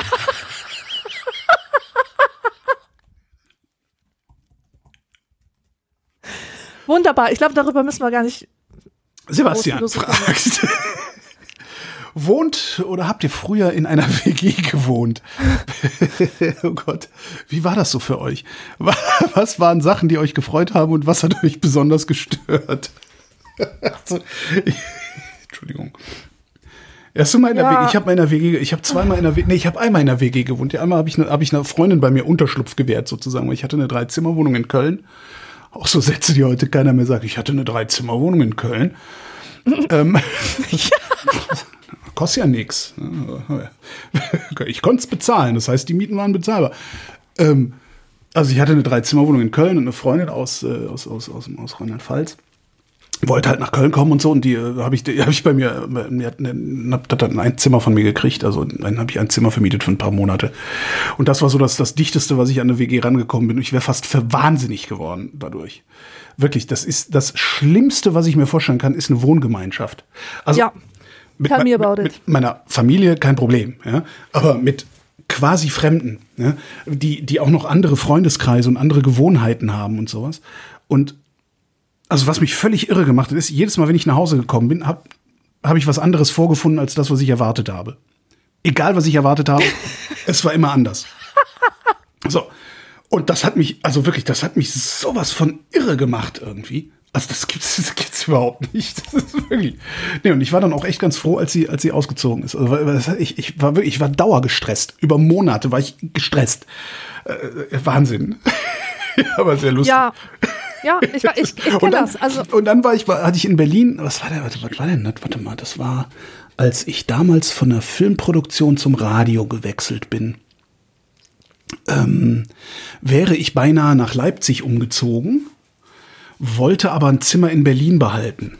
Ähm, weiß gar nicht warum, wahrscheinlich von so Sentimentalität oder so. Und habe mich da auf eine, auf eine WG-Anzeige beworben, war auch eine schöne Wohnung, schönes Zimmer und alles pipapo. Und, und ich habe halt damals, das war, ne, da gab es noch D-Mark. Ich habe halt damals, als ich, als ich beim Film aufgehört habe, habe ich so ungefähr 8000 Mark, glaube ich, im Monat verdient. Also richtig viel Geld. Vergleichbar heute wahrscheinlich mit 8000 Euro im Monat oder so. Und komm da halt in die WG, so irgendwie so schluffig, wie ich halt aussehe und auch so, ja, bla bla, ja, ich mach dies, ich mach das, ich bin in Leipzig und brauche noch ein Zimmer in Berlin, ich werde so oft nicht hier sein. Ähm, aber ich würde, äh, also ich, ich würde auf jeden Fall würde ich die Putzfrau bezahlen und, eine Spülmaschine könnten wir auch kaufen, ka- bezahle ich auch. Die haben sich dann irgendwie für jemand anderen entschieden. Keine Ahnung warum. Ich gesagt, das ist so super. Nee, total schön, aber äh, putzen meine ich nicht. Das muss zahle ich für euch mit. ja, das war's. Das waren die WG-Geschichten.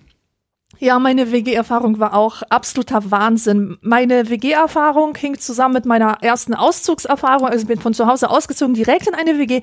Und diese WG kam so zustande, also die gab es schon vorher, ähm, in der Rolandstraße in Köln. Aber Das ist, glaube ich, Haltestelle Klot, Klotwig. gute- Klotwig, gute Gegend. Klot, Klotwigplatz. Ja, das war eine super Gegend. Auf jeden Fall in der Rolandstraße war das Büro von der Specs, das Magazin Hm. für Popkultur, wo ich ja damals gearbeitet habe. Du hast bei der Specks gearbeitet, geil. Weißt du das nicht? Ich weiß gar vielleicht weiß ich das und hab's vergessen oder so, kann sein. Ja, also auf jeden Fall war ich bei der Specks. Wir sind ich ja sage nicht immer in Bayern, Specks. Holger. Nee, ich sage immer Specks, weil ich, weil ich, weil ich Musikjournalisten nicht für voll nehme. Das tut mir sehr leid. Okay, ich kann dir äh, bestätigen, dass ja, also ich sag da Denn- nichts zu. Ich habe lange genug beim Hörfunk gearbeitet. Ja, ja, also äh, same boat. Ich war also da in dem Specs-Büro und habe immer die Leute äh, unterhalten im Specs-Forum online. Und die kannten mich. Also die, die wussten schon, dass, dass ich okay bin. Und einer, einer von diesen Leuten, die das Forum verfolgten, lebte in der WG gegenüber. Literally gegenüber, einmal über die Straße Ja, von cool. Specs. Ja, und dann bin ich am selben Nachmittag, wo ich das erfahren habe, dass da ein Zimmer frei wird, bin ich dahin. ja klar. Und ähm, das war in einem Altbau, also richtig schönes Haus von 1902 mit einem Erker. Und dieses Zimmer mit Erker habe ich dann auch gekriegt. Alte Möbel drin, also so, so richtig krasse Antiquitäten. Und 320 Euro, was damals krass war für ein Zimmer in einer riesengroßen WG, wo es irgendwie sechs oder sieben Zimmer gab. Wann war das? Das war im Jahr 2003. 2003, okay. Ungefähr. Ja. 2002, 2003, sowas rum. Und äh, es war eine krasse WG-Erfahrung, denn ich hatte eine Vermieterin, die war der Wahnsinn. Das war eine Frau, die sowas von übergriffig war und die sich überhaupt um nichts geschert hat, um nichts, was irgendwie mit Anstand und Menschlichkeit zu tun hat. Das heißt, die hat uns in die WG reingesetzt, wen immer sie wollte und wann sie wollte. Ach, aber hat auch selber nicht drin gewohnt, oder was? Nein, Ah, sie hat okay. nicht selber drin Im gewohnt. Grunde hat sie also eine Pension betrieben. die hat eine Pension betrieben und wir hatten da immer so, so Vollidioten von der Domplatte hatten wir da immer wohnen. Weißt du, da war so ein Typ, der war wirklich extrem, extrem bescheuert. Also so ein, da, ich, ich glaube, ich glaub, der hatte einen Knacks weg. Das war so ein Ja. psychisch Kranker und der hatte immer so einen Ghetto-Blaster auf der Domplatte und so eine, so eine Polyesterjacke und dann hatte da so, ähm, ähm, wie heißt denn der, This? Ähm, Ähm, MC Hammer. MC Hammer Moves gemacht zu, zu so Techno-Beats aus seinem ghetto Und ich bin immer an der Domplatte vorbeigegangen, hab den so ein bisschen ausgelacht innerlich, dachte nur, oh mein Gott, wie der sich da zum Affen macht. Und auf einmal Zack, steht er fünf nackt- Tage später in unserer WG. Steht da nackt in der Küche. Ne? Ja, genau. Ohne Scheiß. Alle Leute haben grundsätzlich mein Zeug weggefressen. Dann hatten wir immer irgendwelche Austauschschüler, Austauschstudenten aus allen möglichen Ländern, die sich gleich auch aufgeführt haben, als wären sie der Boss. Eines Tages hatten wir so fünf Afghanen und lustigerweise sahen die halt alle aus wie die Daltons von ähm, Lucky Luke. Also einer war richtig groß und dann, also der, der größte nach immer abnehmend und, und alle hatten sich diesen Schnurrbart. Und eines Tages, du musst wissen, ich habe mich in meinem Zimmer extrem still verhalten. Ich konnte stundenlang in versteinerter Stellung vor meinem Computer sitzen und irgendwas anstarren und ich hatte halt Kopfhörer. Ich hatte Kopf, so Autisten-Kopfhörer auf den Ohren. Ich habe nichts mitgekriegt, ja. Und auf einmal sehe ich so aus dem Augwinkel, nach Stunden des bewegungslosen Dasitzens, dass die Tür aufgeht zu meinem Zimmer und die Daltons halt im Türrahmen stehen und mich anstarren und völlig entsetzt die Tür wieder schließen und weglaufen. Dann wusste ich, ah, okay, das ist ja interessant zu wissen. Wenn ich mal nicht da bin, wollen die einfach in das Zimmer und sich das mal alles angucken. Ja, und die Vermieterin, äh, die stand auch schon oft über meinem Bett. Und al- also ich habe dann hochgeschaut, bin wach geworden ja, Frau Tobor, Türchen nicht geputzt. Und Wahnsinn. Die ist einfach reingelatscht in die Zimmer und hat mit schlafenden Leuten gesprochen. Also die, also diese Erfahrung, die war sowas von bizarr und, und surreal. Das, das ist so traumatisierend. Also danach das, willst du doch nie wieder mit irgendeiner... Also, Nee, also das kam dann auch nie mehr vor, dass ich das gemacht habe. Ich, das war eine wilde Zeit, muss ich sagen. Also da war wirklich jeden Tag was los und jeden Tag das große Drama und auf jeden Fall völlig bekloppt. Völlig bekloppt. Äh, und das ist gut, wenn man sowas mal erlebt hat. Aber ja, du hast recht, so wie du sagst. Äh, Ich wusste danach, nie wieder werde ich mit irgendwem zusammenwohnen. bei der Specks gegenüber, sehr schön. Bei, wo wohnen Sie denn? Bei der Specks gegenüber. Kommen wir zur nächsten äh, Frage. Die kommt von Gunnar und der schreibt, der Waldi wüsste gerne. Wieso will der Waldi? Wir sind Waldi. Na egal. Welche politischen, gesellschaftlichen, wissenschaftlichen, technischen oder so weiter und so weiter oder so ähnlich Entwicklungen bedauert ihr jetzt schon, nicht über euren Tod hinaus verfolgen zu können? Eigentlich alles. Ja.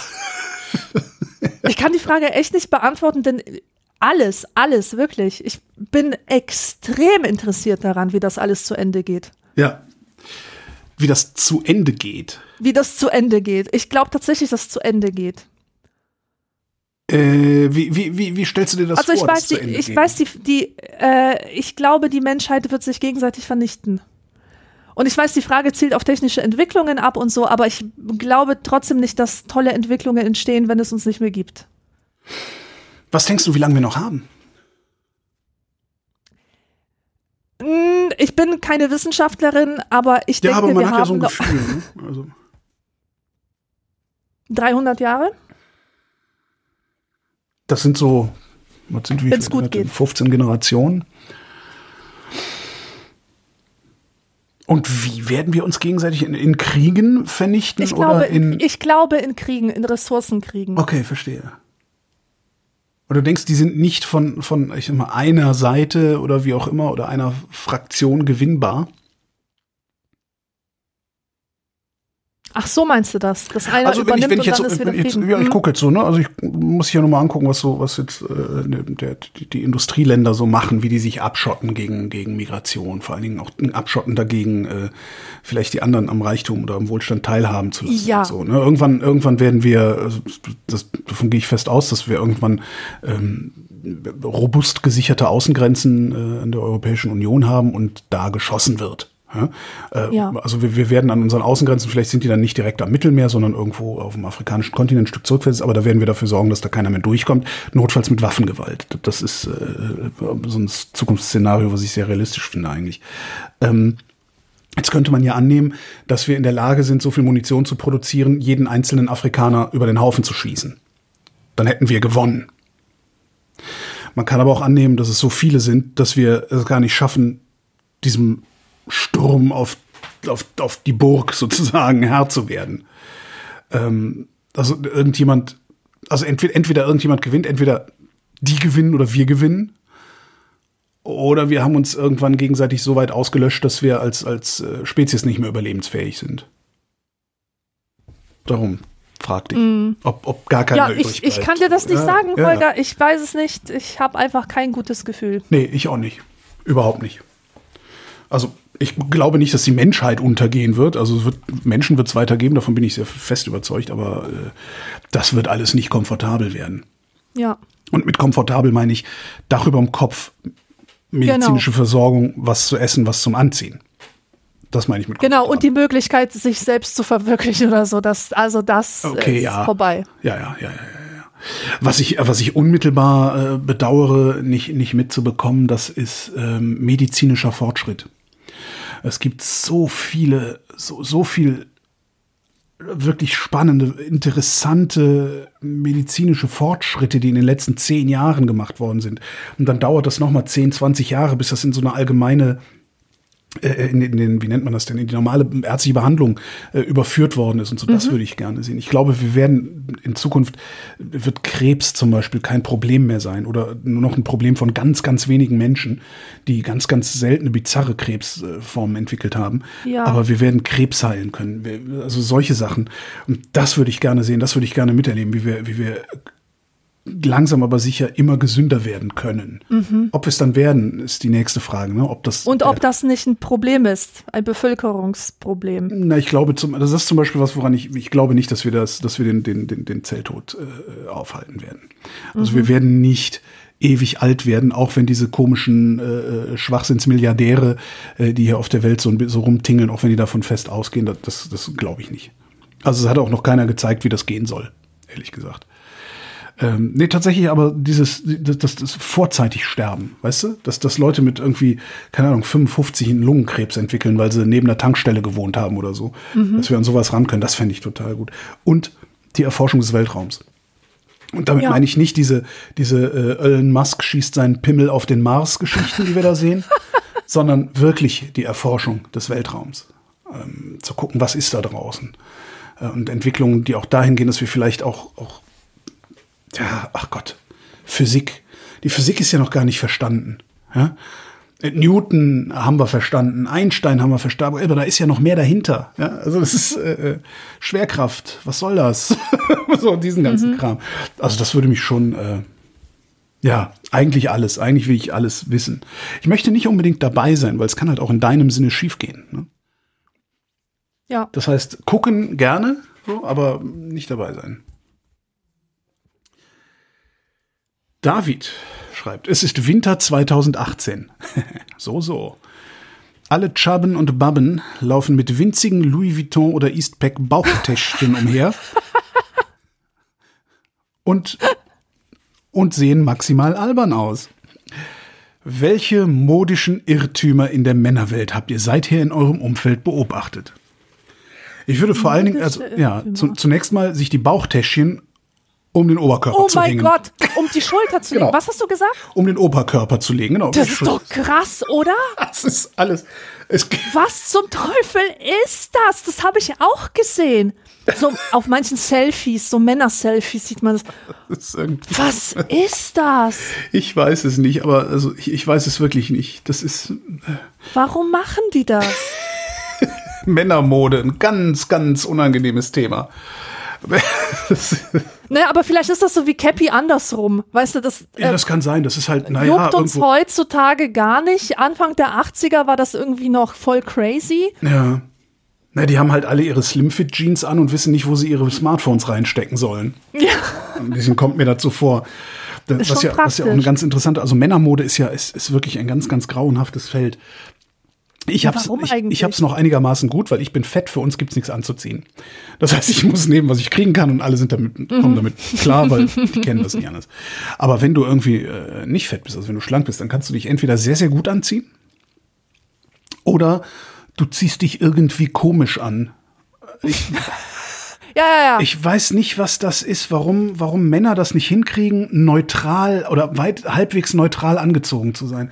Es ist immer, entweder ist irgendwas kaputt, ja, dann hat jemand einen schönen Anzug an und dann aber billige Schuhe. Mit billigen Schuhen machst du jeden Anzug kaputt. Muss man darauf achten, wenn du so am Bahnhof bist, die ganzen, ganzen Vertreter haben irgendwie einen schönen Anzug an. Äh, wenn er geknittert ist, weißt du, dass er nicht aus Wolle ist. Und dann aber so Schuhe mit so dicken Gummisohlen. Weil darin steht es sich besser. Ja, mag sein, aber ähm, macht halt den kompletten Anzug kaputt. Oder du hast so, also es ist schwierig, sich als Mann irgendwie so halbwegs, ja, halbwegs neutral anzuziehen. Ich weiß auch nicht warum. Oder gut anzuziehen und nicht, nicht so bemüht auszusehen dabei. Aber es gibt halt auch dieses Geckenhafte. Ich folge auf Instagram so einen Ja. Typen, der, der äh, einen super Geschmack hat, aber das, der hat halt auch wirklich immer so, denkst immer so, ja, gleich, gleich, äh, gleich fährt er auf den Zauberberg und verführt kleine Jungs. So, so Mhm. Ja, ungefähr. Style, es ist halt, Style ist was extrem Schwieriges. Ja, Viele ja, ja, Leute denken, sie wären stylisch, wenn sie irgendwelche random Sachen aus dem, aus dem Second-Hand-Laden kombinieren mit irgendwas anderem. Ja, aber das ist nicht automatisch, das Ja. sieht nicht automatisch gut aus. Da muss man schon äh, gutes Verständnis haben für den Typus, den man verkörpert und, und, und Style. Ja, entweder man hat Style oder Genau. nicht. Was sollen eigentlich diese kleinen Mützchen? Kennst du diese kleinen Mützchen? Du meinst den, diese, du meinst den, diese du, du meinst den, Pudelmützen. du meinst den 30-Jährigen in der etwas zu kurzen Skinny Jeans, die überm Knöchel aufhört, mit Schnäuzer und Wollmütze? Exakt, den meine ich. Aber die Wollmütze geht nie, also die hört über den Ohren auf. Ja, ja, immer, immer. Ich habe neulich mal einen gesehen, der hatte keinen Schnäuzer und das hat mich total irritiert. Das war echt schön. Stand ich und dachte, Sieht das so nackt aus. Genau, dachte ich, was war das denn jetzt? Aber irgendwas hat jetzt gerade nicht gestimmt. Das war ein sehr, sehr schöner Effekt. Ähm, also, der, der Witz ist eigentlich dieser geckenhafte Typ auf, auf, auf, auf Instagram. So würde ich mich auch kleiden, wenn ich könnte. Ja. Ein bisschen anders natürlich, weil ne, man hat so seine Farbvorlieben und solche Sachen. Ähm, aber was, was halt ganz interessant ist, glaube ich, auch an der Männermode ist, dass in der Männermode auch das Patriarchat zum Ausdruck kommt. Äh, dieses ne, Socken in Sandalen und sowas. Das ist, das sieht so unmöglich aus, ja. Aber wir machen es halt einfach, weil wer will es uns denn verbieten? Weil wir geben mir den Ton an. Ja. Ne? Wenn eine Frau so rumlaufen würde, huiuiui, da könntest du was erleben. Ja, andererseits beobachte ich schon seit mindestens zehn Jahren, dass Frauen zu Kleidern Turnschuhe tragen. Ja. Das ist vollkommen akzeptiert Stimmt, ja. und es ist hochdiskutabel. Also äh, ich, ich finde Für mich zum Beispiel nicht, weil ich gerne Turnschuhe trage. Ja, ich trage auch gerne Turnschuhe. Nur ist äh, ein Kleid, ähm, also es gibt halt die Position, dass ein Kleid der Inbegriff der Femininität ist. Okay. Äh, und dazu dann so plumpe Sneakers anzuziehen. Äh, das bricht das halt auf so eine, ich weiß nicht, auf was für eine, also mir, mir ja, das bricht das, aber da kannst du auch sagen, Socken in Birkenstocks brechen. Ja, das stimmt, Oder lassen mich brechen. Ja. das stimmt. Aber was, was ich zum Beispiel bei Männern total vermisse, ist, und es, also es gibt ja wenig, also Personen in der Öffentlichkeit, aber wie Annalena Baerbock, äh, es ist 2023, das ist unsere Außenministerin, wie Annalena Baerbock sich kleidet zum Beispiel, finde ich absolut geil. Weil die, die ist immer super angezogen, es ist immer total schlicht, also es ist immer so, dass du denkst, äh, sie ist super angezogen und man hat nichts dran auszusetzen, weil es überhaupt nicht irgendwie noch so eine, eine Rüsche irgendwie hat oder irgendeinen Scheißdreck, äh, wo man denken müsste, so wie sieht das denn aus? Warum ist das denn da dran? Sondern das ist also und ich sehe das total selten bei Männern. Männer haben immer Anzüge an, aber ein Anzug pff, ist halt sieht halt Es gut hat aus. nichts aber- Individuelles. Genau, es, genau. äh, man kann seine Uniform, Persönlichkeit ja. jetzt nicht über einen Anzug ausdrücken. Also sowas, sowas würde ich mir wünschen, dass bei Männern einfach, dass man denkt so, oh, gut angezogen, ohne, ohne dass man drüber nachdenken muss, was hat er da eigentlich an. Hm, verstehe. Ja, modische Irrtümer, ich glaube ja, die Männerwelt ist der modische Irrtum. Oh, die nächste Frage ist sehr, sehr lang und eigentlich ist das ein Grund dafür, sie nicht vorzulesen, aber ich mache das trotzdem mal. Sie kommt von Ute und die hat, super, die hat als Avatar-Bildchen, kennst du noch Ute Schnute Kasimir? Ja. Sie hat Ute von Ute Schnute Kasimir als Avatarbild. Das finde ich, find ich süß. Ah, jetzt muss ich, also ich kenne Ute Schnute Kasimir nur so als Buchstabenfolge, aber ich weiß nicht, wie das ausschaut. Ach so. Ach, so schaut es aus. Sehr süße Mannequin. Ach, die sehen ja aus wie die Mainzelmännchen. Ja, aber niedlich. Also, Ach, das Ja. ist ja süß. Naja, Ute äh, schreibt, liebe Vrindheit, ich würde mich selber als einen freundlichen Menschen bezeichnen. Ich grüße, wenn ich mich nicht gerade in großen Mengen bewege, auch mir unbekannte Menschen oder lächle sie bei Blickkontakt an. Meistens wird es mit einem erwiderten Lächeln gedankt. Mir ist aufgefallen, dass mir oft Menschen, die offensichtlich nicht ursprünglich aus Deutschland kommen, Migras, besonders nett zurücklächeln oder grüßen. Mhm. Mich freut das, aber es verunsichert mich auch, denn ich bemerke an mir, dass mich dann dass ich mich dann besonders nett und tolerant fühle und frage mich, ob dieses gute Gefühl nicht im Gegenschluss auch was Diskriminierendes hat, so frei nach dem Motto, seht her, ich bin mir nicht zu schade und grüße auch den Ausländer, den andere nicht anschauen. Ich habe nicht vor, meine Freundlichkeit aufzugeben, aber ich ärgere mich oft über mich selber wegen meines gönnerhaften Gefühls, das ich danach habe. Was denkt ihr darüber? Und was Ich ganz anderes. Augen auf oder zu während der Zahnarztbehandlung? Ich nenne, ich nenne die Kapitelmarke Ausländer und Zahnärzte. Ja, also ich mache mal schnell zu Zahnarzt. Zahnarzt auf und zu, auf und zu, auf und zu, auf und zu. Da kann man nämlich den Zahnarzt schön verwirren.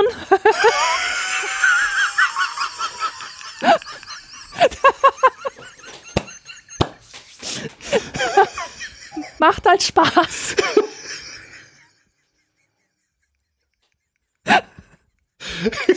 So ein bisschen wie Confuse the Cat. Kennst du das noch von Monty Python? Nee. Confuse the Dentist.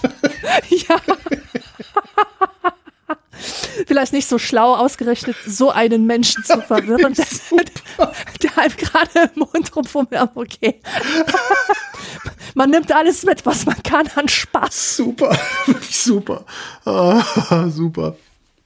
Ach. So. Ja, und die, dieses kommen wir. Problem da. Genau. Äh, das Ausländerproblem. Also ich habe das Problem auch, weil mir aufgefallen ist, dass ich Menschen im Rollstuhl sehr gerne anlächle. Aha. Und auch behinderte Menschen und auch Angehörige von Behinderten. Warum mache ich das? Weil ich weiß, wie, wie, wie wichtig das ist, gesehen zu werden, weil ich nämlich selber mit einem geistig behinderten Bruder aufgewachsen bin. Und es gab immer zwei Arten von Blick. Es gab den Blick, diesen mitleidigen Blick, Blick, den haben wir alle gehasst, wenn uns Ja. Leute so äh, mit Kopfnicken bedauernd angeschaut haben, als würden sie sagen wollen, oh, das ist ja ein schlimmes Schicksal, schlimmes Schicksal. Das war das Allerschlimmste. Das waren so Sachen, die auch meine Mutter regelmäßig zum Weinen gebracht haben. Die zweite, die zweite Sache war einfach so zu tun, als wären wir nicht da. Sozusagen, wenn man Höflichkeit so versteht, jemanden zu ignorieren, seine Existenz nicht wahrzunehmen und sich mal lieber nichts anmerken zu lassen. Man hat nichts gesehen, obwohl da der Junge rumschreit und sich komisch benimmt. Und ähm, Aber, aber, aber, aber wie gucke ich denn dann idealerweise? ganz normal. Also der schreit rum, dann gucke ich und nehme zur Kenntnis, dass er rumschreit und gucke, okay, der schreit rum und dann gucke ich wieder weg. So, Ja, genau. okay, verstehe. Genau. Und so auf der Straße einfach kurz lächeln, ganz normal lächeln. Ja. Das ist gut. Das ist normal und das bezieht sich jetzt nicht unbedingt auf die Behinderung oder so. Das ist Ja. einfach so was zwischenmenschlich Normalität anerkennendes. So, hey, das gehört dazu. Äh, Nichts daran verstört mich oder stört mich oder äh, keine Ahnung. Aber insofern, also ich, ich verstehe auch das Gefühl, was sie hat, dass sie sich dann ganz besonders äh,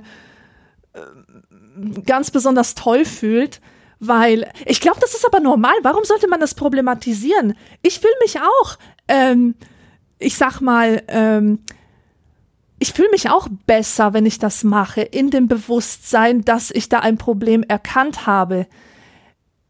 Also, verstehst du, was ich meine? Ich fühle mich gut, dass ich weiß, wie Aber welches Problem habe ich denn erkannt, nur weil mir ein Migra entgegenkommt? Also die wohnen ja bei mir. Um die Ecke. Also Ja, natürlich. Und deswegen kann ich jetzt auch nicht über Migranten sprechen, weil ich das bei Migranten halt überhaupt nicht habe. Ich kenne das Problem, was sie da beschreibt mit den äh, Mi Migranten, das kenne ich halt nur von Behinderten, weil verstehe. ja, ah, Migranten, also ich, das ist, das, das ist lustig. Ich denke gar nicht mehr in diesen Kategorien. Äh, Also ich glaube, ich müsste in einer extrem weißen Stadt leben, was ich nicht tue, in einer extrem deutschen Gesellschaft, um Menschen mit einem äh, sichtbaren Migrationshintergrund oder Migrationsgeschichte, whatever. Als um solche die auch wahrzunehmen. Als solche auch wahrzunehmen, Ja. ganz genau. Das sind einfach so ganz normale Menschen. Ich etikettiere sie nicht mehr in meinem Kopf. Aber sind das Verstehst du? echt nicht? Also sind das auch nicht Türken oder, oder so? Also äh, hast du das auch nicht? Also ich habe schon, also ich Doch, also- eben, meine Nachbarn sind Türken und Ja. drüben wohnen die Rumänen.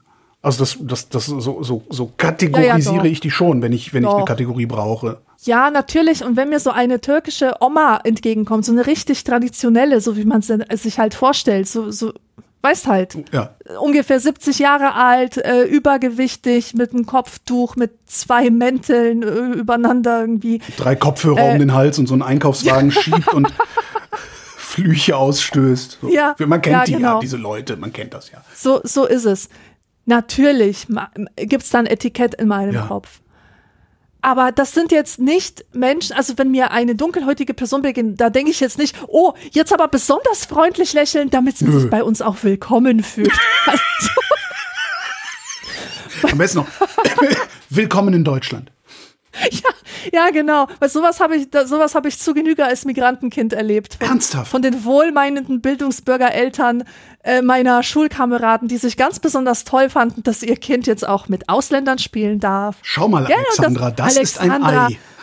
Ja, hey, das ist ohne Scheiß, das ist eine Szene aus meinem Buch Sitzen für Polen im Auto. Da bin ich bei Deutschen eingeladen, Deutsche, die das total geil finden, wenn ihre Tochter mal mit Ausländern spielt.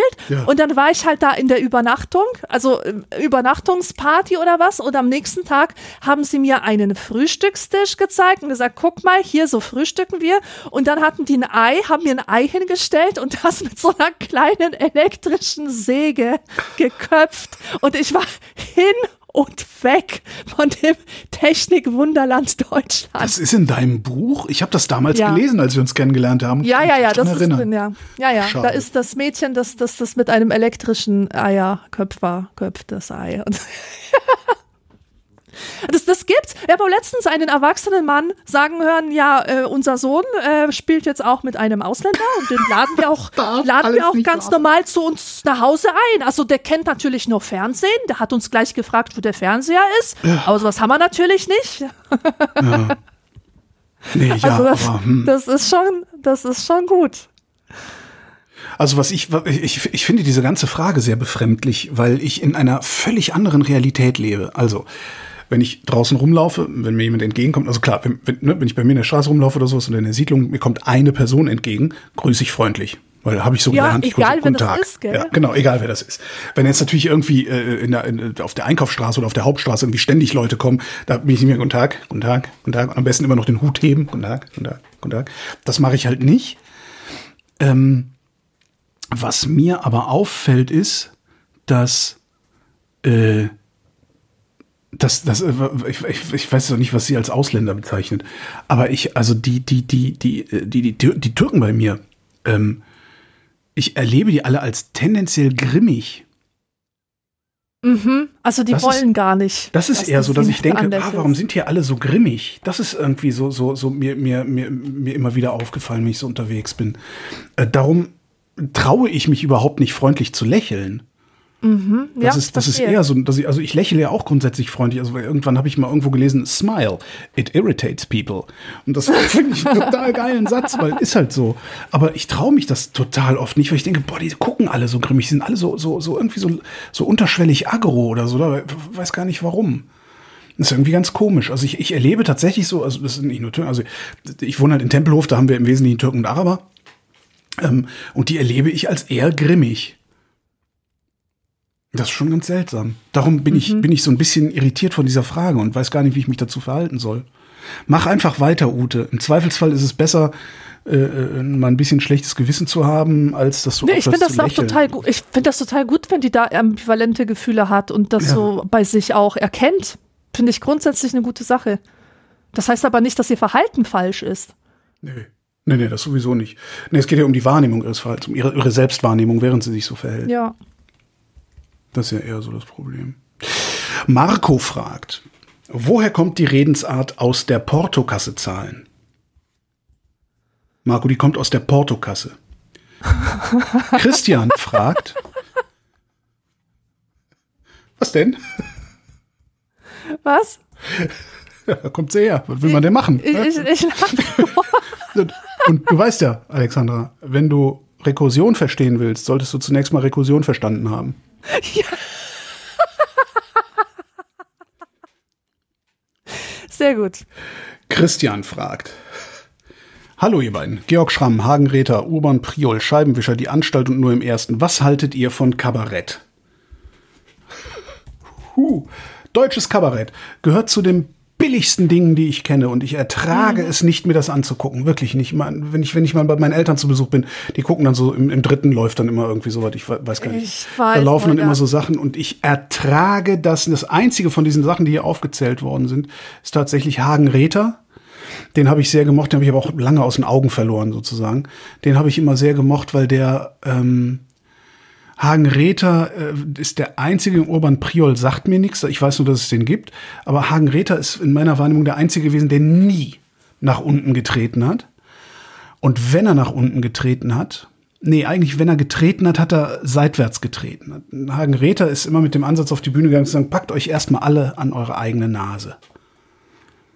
Beziehungsweise packen wir uns doch erstmal an unsere eigenen Nasen, bevor wir irgendwas erzählen. Und das, dem, mit dem bin ich sehr gut klargekommen, weil der hat eher so was Predigthaftes gehabt. Aber diese, diese ganzen Leute, die da so heutzutage im Fernsehen sind und Witze erzählen und lustig sind, ich halte das nicht aus. Das tritt viel zu oft nach unten. Das geht viel zu oft gegen Minderheiten. Das geht viel zu oft auch vor allen Dingen, und das ist was, was ich überhaupt nicht nachvollziehen kann, viel zu oft auch gegen ja einen gesellschaftlichen Fortschritt. Also wie oft ich mir Genderwitze anhören muss im, im, im, im Kabarettfernsehen, da denke ich, was, sag mal, was ist mit euch? Ihr, ihr Kabarett ist aber- mal für eine, für eine Demokratisierung, für mehr Demokratisierung eingetreten und andere Geschlechter sichtbar zu machen oder alle Geschlechter gleich sichtbar zu machen, das ist ein Demokratisierungseffekt. Und sich dann dahin zu stellen und irgendwie das billige Schenkelklopfen von Karl-Heinz und Marianne mitzunehmen, ich weiß echt nicht. Also wirklich nicht. Also ich habe dazu zwei Anmerkungen. Erstens, ich denke auch, dass äh, das Wort cringe für deutsches Kabarett erfunden wurde. das ist zumindest meine Empfindung, wenn ich, äh, das ist bei mir auch, meine Eltern schauen sowas öfters mal und ähm, da muss ich auch immer aus dem Raum Sitzen die da und lachen? Weil meine sitzen dann nicht da und lachen sich kaputt, sondern die gucken das halt einfach und ich denke mir, Ja, die was gucken so und da? schmunzeln hin, schmunzeln hin und wieder so. Also, keine Ahnung, also richtig grüllen tun sie nicht. Nein, nein, keineswegs. Aber die andere Sache ist, weißt du, Humor ist eine, das habe ich zumindest in der Soziologie gelernt, Humor ist ein gutes Mittel, Übergänge, Revolutionen, sozialen Wandel zu verarbeiten. Ja. Du kannst große Bevölkerungsschichten nicht mit sozialem Wandel konfrontieren, die, die checken es nicht oder die, es befremdet sie oder sie lehnen es ab. Und der Humor ist eine Art und Weise, mit diesem unerträglichen, unakzeptablen neuen Ding da umzugehen. Und irgendwann verschwindet der Humor. Das ist, also das konnte man beobachten. Also es gab ja mal so super sexistische Witze oder so, als, als, als Frauen. Äh, Als Harald Schmidt noch lustig war. ja, ja, genau. Also, na, der es war- gab wirklich ja. mal Witze, die waren gesellschaftlich vollkommen akzeptiert, wie auch zum Beispiel po Polenwitze. Harald Schmidt hat die am laufenden Band erzählt. Erinnere- Was macht eine Frau auf dem Raumschiff? Putzen. Das waren so die Ja, Witze. ja, ja, exakt. genau. Diese, Diese das, das fand man richtig lustig. Ja, ja, ja, ja. in dieser bedrohlichen, für viele Menschen bedrohlichen Situation, Ja. als Frauen auf einmal gesagt haben, ey, wir haben auch Rechte. ja.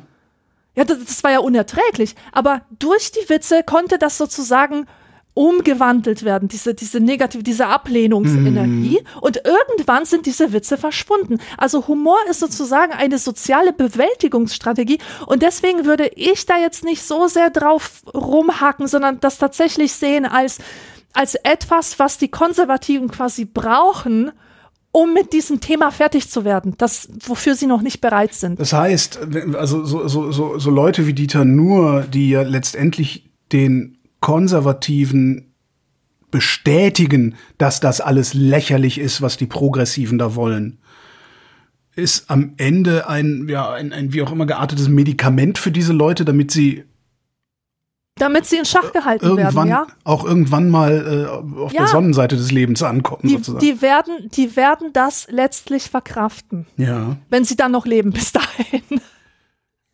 Das würde bedeuten, dass äh, die Progressiven verkraften müssen, dass es äh, solche, solche ja, regressiven Witzeerzähler gibt. Ich denke schon, ja. Okay, ich, glaube, okay. ich glaube nicht, dass es eine Lösung ist, diese Art von Humor via Cancel Culture ent zu entfernen. Ja gut, Cancel zu- ich Culture glaube existiert nicht, ja schon nicht. Das ist ja von daher. Na, na, das stimmt nicht. Doch, das stimmt. Das, das stimmt, aber das Phänomen, ja gut, gut, nennen wir es nicht Cancel Culture, aber nennen wir es einfach, dass solche Dinge zunehmend problematisiert werden. Ja. Ja, aber ist das Ja, dann nicht auch Teil des ganzen äh, Kontinuums des Übergangs, des Übergangs in die in, in, in die Absolut. rosige Zukunft? Das heißt, dann, dann, dann ist aber auch das Problematisieren dieser Sachen nicht das Problem. Nee, es ist vollkommen okay, das zu problematisieren. Äh, das, das denke ich auch. Ich glaube, aber das Problem ist eher Social Media, oder? das Problem ist immer Social Media.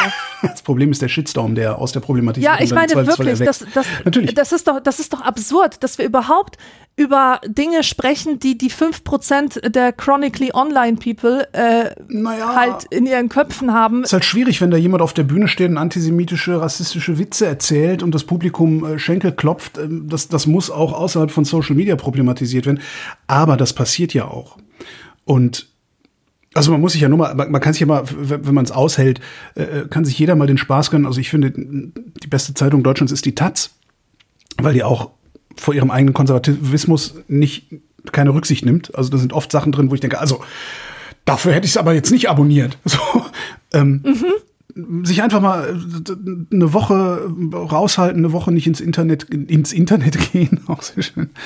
Woran erkennt man, dass du alt bist? Zeig, dass du alt bist, ohne zu zeigen, dass du Ja. alt bist. Ich gehe ins Internet. Wählst dich ins Internet Genau. ein. Ähm, einfach mal Social Media weglassen, auch die Webseiten der Medien nicht lesen. Sollte man sowieso nicht machen, die Webseiten von Zeitungen lesen, wenn es nicht unbedingt nötig ist. Eine Woche mal die Taz lesen. Montags bis Son Samstags. Ähm, da wird sowas verhandelt, da wird sowas Ja, diskutiert, ich da wird weiß. sowas Und die adressiert. Finde ich Und auch das, absolut redlich in diesem und das wird Belangen. auch in einer, in einer eigentlich hinreichenden Weise adressiert. Und wenn es über, weiß ich nicht, da gibt's ja solche Phänomene wie, wie diese, diese Österreicherin, diese äh, ähm, äh, Lisa, Lisa Kreuzer? Nee, Lisa Li- Eckhardt. Eckhardt, Lisa Eckhardt. Ähm, wenn es sinnvoll ist, also wenn es angemessen ist, das äh, über einen Kommentar in der Taz oder sowas hinaus zu problematisieren, dann passiert das ja auch. Die Frage wäre jetzt, ob das nur deswegen passiert, weil sie in der Redaktion der Süddeutschen auf Twitter sehen, dass das ein Thema sein könnte, oder weil sie es selber für ein Thema halten und denken, das muss mal problematisiert werden, weil so geht's ja nun nicht. ja. Das wäre die zweite Frage, aber ja, wahrscheinlich würde es auch ohne Social Media funktionieren. Der Historikerstreit hat auch ohne Social Media funktioniert. ja. Ja, ja. Andererseits war es auch eine andere Zeit und der Streit war ein anderer. Ja, aber zu solchen Fragen empfehle ich nochmal das Buch von Hanno Sauer, Moral. Lest das. Alles, was irgendwie mit Moral zu tun hat und wie die Medien damit umgehen, wird in diesem Buch fantastisch verhandelt und zwar so unparteiisch. Da kriegt jeder sein Fett weg. Hagen das finde ich Wahnsinn. Ja, ich muss mal gucken, ob Hagen Räther noch spielt. Da muss ich noch mal hingehen. Das war ganz gut. Weil du sitzt da und denkst, ja, recht hat er, recht hat er, diese ganzen. Ja, ja, ja, ja, Und zack, ja. kriegst du es ab. Ah! Ja, exakt. das ist doch fantastisch. Super. Genauso habe ich das auch gelesen. Ständig dieses Hahaha, ich hab's selber schon gesagt und dann ups, jetzt jetzt trifft's mich. Nochmal, wie heißt der Autor? Ich habe mir ein bisschen. Große Lust löst es in mir aus. Also ja. Hanno Sauer. Hanno Sauer im Arsch. Der ist jetzt übrigens für den Deutschen Sachbuchpreis nominiert auch. Ach Gott, ach Gott, ach Gott, dann lesen das jetzt alle. Das kann aber auch nicht verkehrt sein, ne? Das ist ja immer ganz praktisch dann. Jonathan schreibt, liebe Alexandra, lieber Holger, ich finde übrigens, dass diese Anreden, ihr solltet mal euch ein bisschen freundlichere, höflichere Anreden ausdenken. Das ist gut. Also lieber Alexandra, lieber Holger, finde ich sehr gut.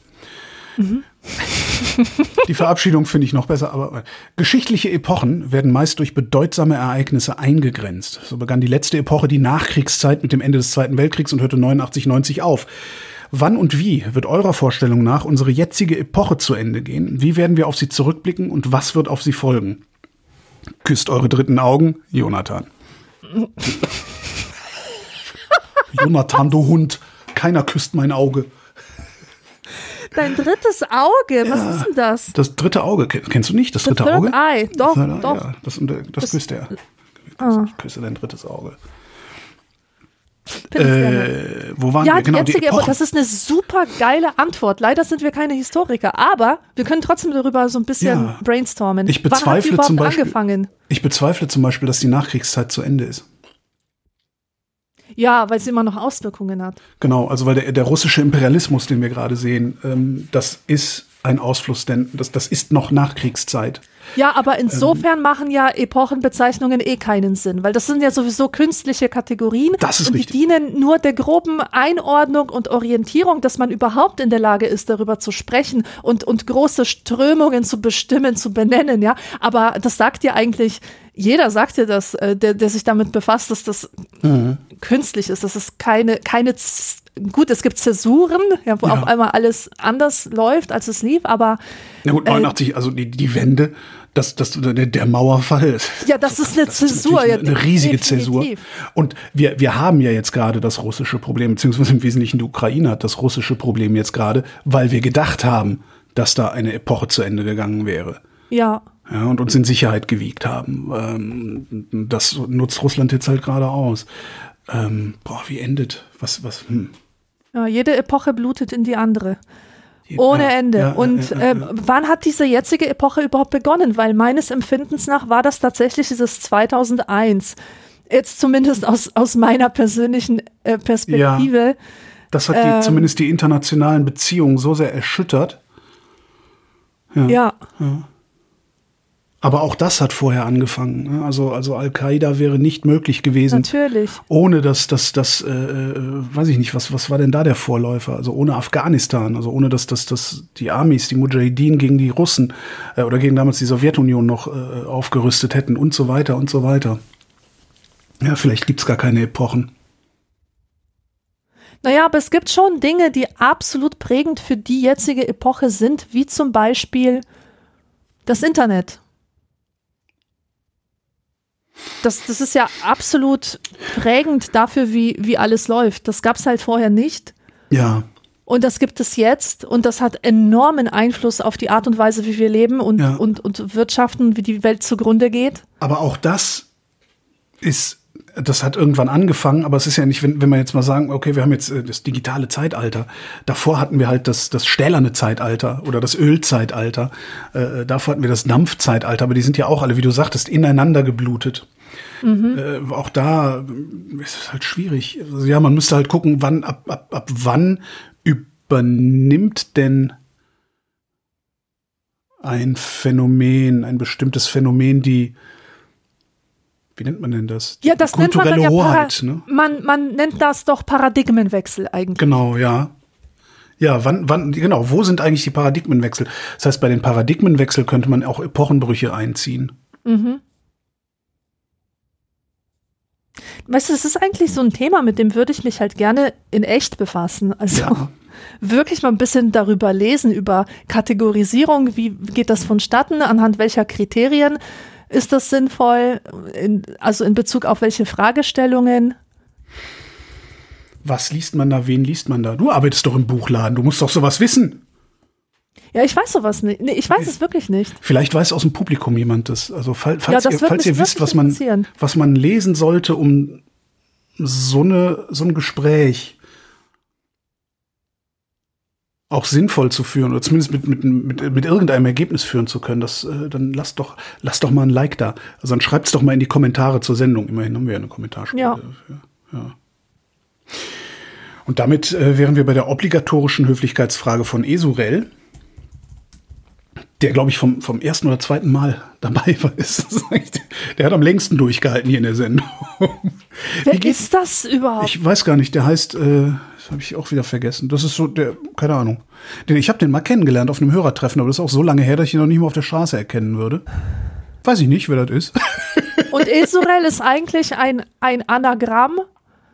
Nee, nicht Anagramm, das heißt doch irgendwie anders. Also von Leisure oder so. Nee, Leisure, von- wenn man Nee, Leruse zurück. Leruse, achso. Ich habe keine Ahnung, warum der, ich weiß es wirklich. Ich kann mal gucken, ich, also, es gibt den immer noch in Social Media und ich glaube, ich folge ihm auch immer noch. Also ich, ich kann ja mal fragen, obwohl dann ist das, das ist der Zauber weg. Ja, lassen wir ihn als Mythos. Genau, Mythos Esurel. Der Esurel-Mythos. Sehr schöner Sendungstitel. Oh mein Gott, der Esurel-Mythos. Das ist wundervoll. Mythos. Das hört sich an wie so eine Fantasy-Reihe. Ja, genau. Herrlich. Genau. Die Esurel-Trilogie.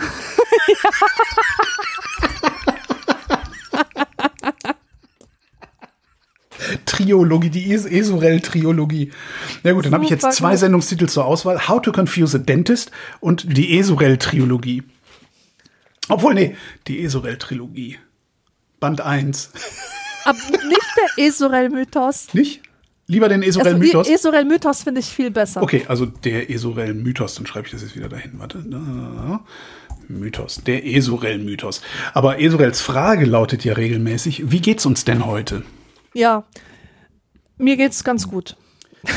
Ich habe nichts zu meckern. Der Frühling ist endlich da. Alle Bäume sind aufgeploppt. Alles ist grün. Die Nachtigall es regnet Tag Hast du eine Nachtigall? Nacht. Ich habe eine Nachtigall, seit Jahren eine Echt? Nachtigall bei mir im Garten, ja. Wow. Voll geil. Nee, ich habe keine. Voll geil. Ich habe den Rewe-Melodievogel immer gehabt. Also so ein Vogel, der halt von Rewe das Jingle immer. Super. Ja, mir geht's auch gut. Ich habe auch, ich habe nichts zu jammern. Ich habe, äh, ich bin in guter ärztlicher Behandlung auf mehreren Ebenen, weil ich werde ja nicht jünger.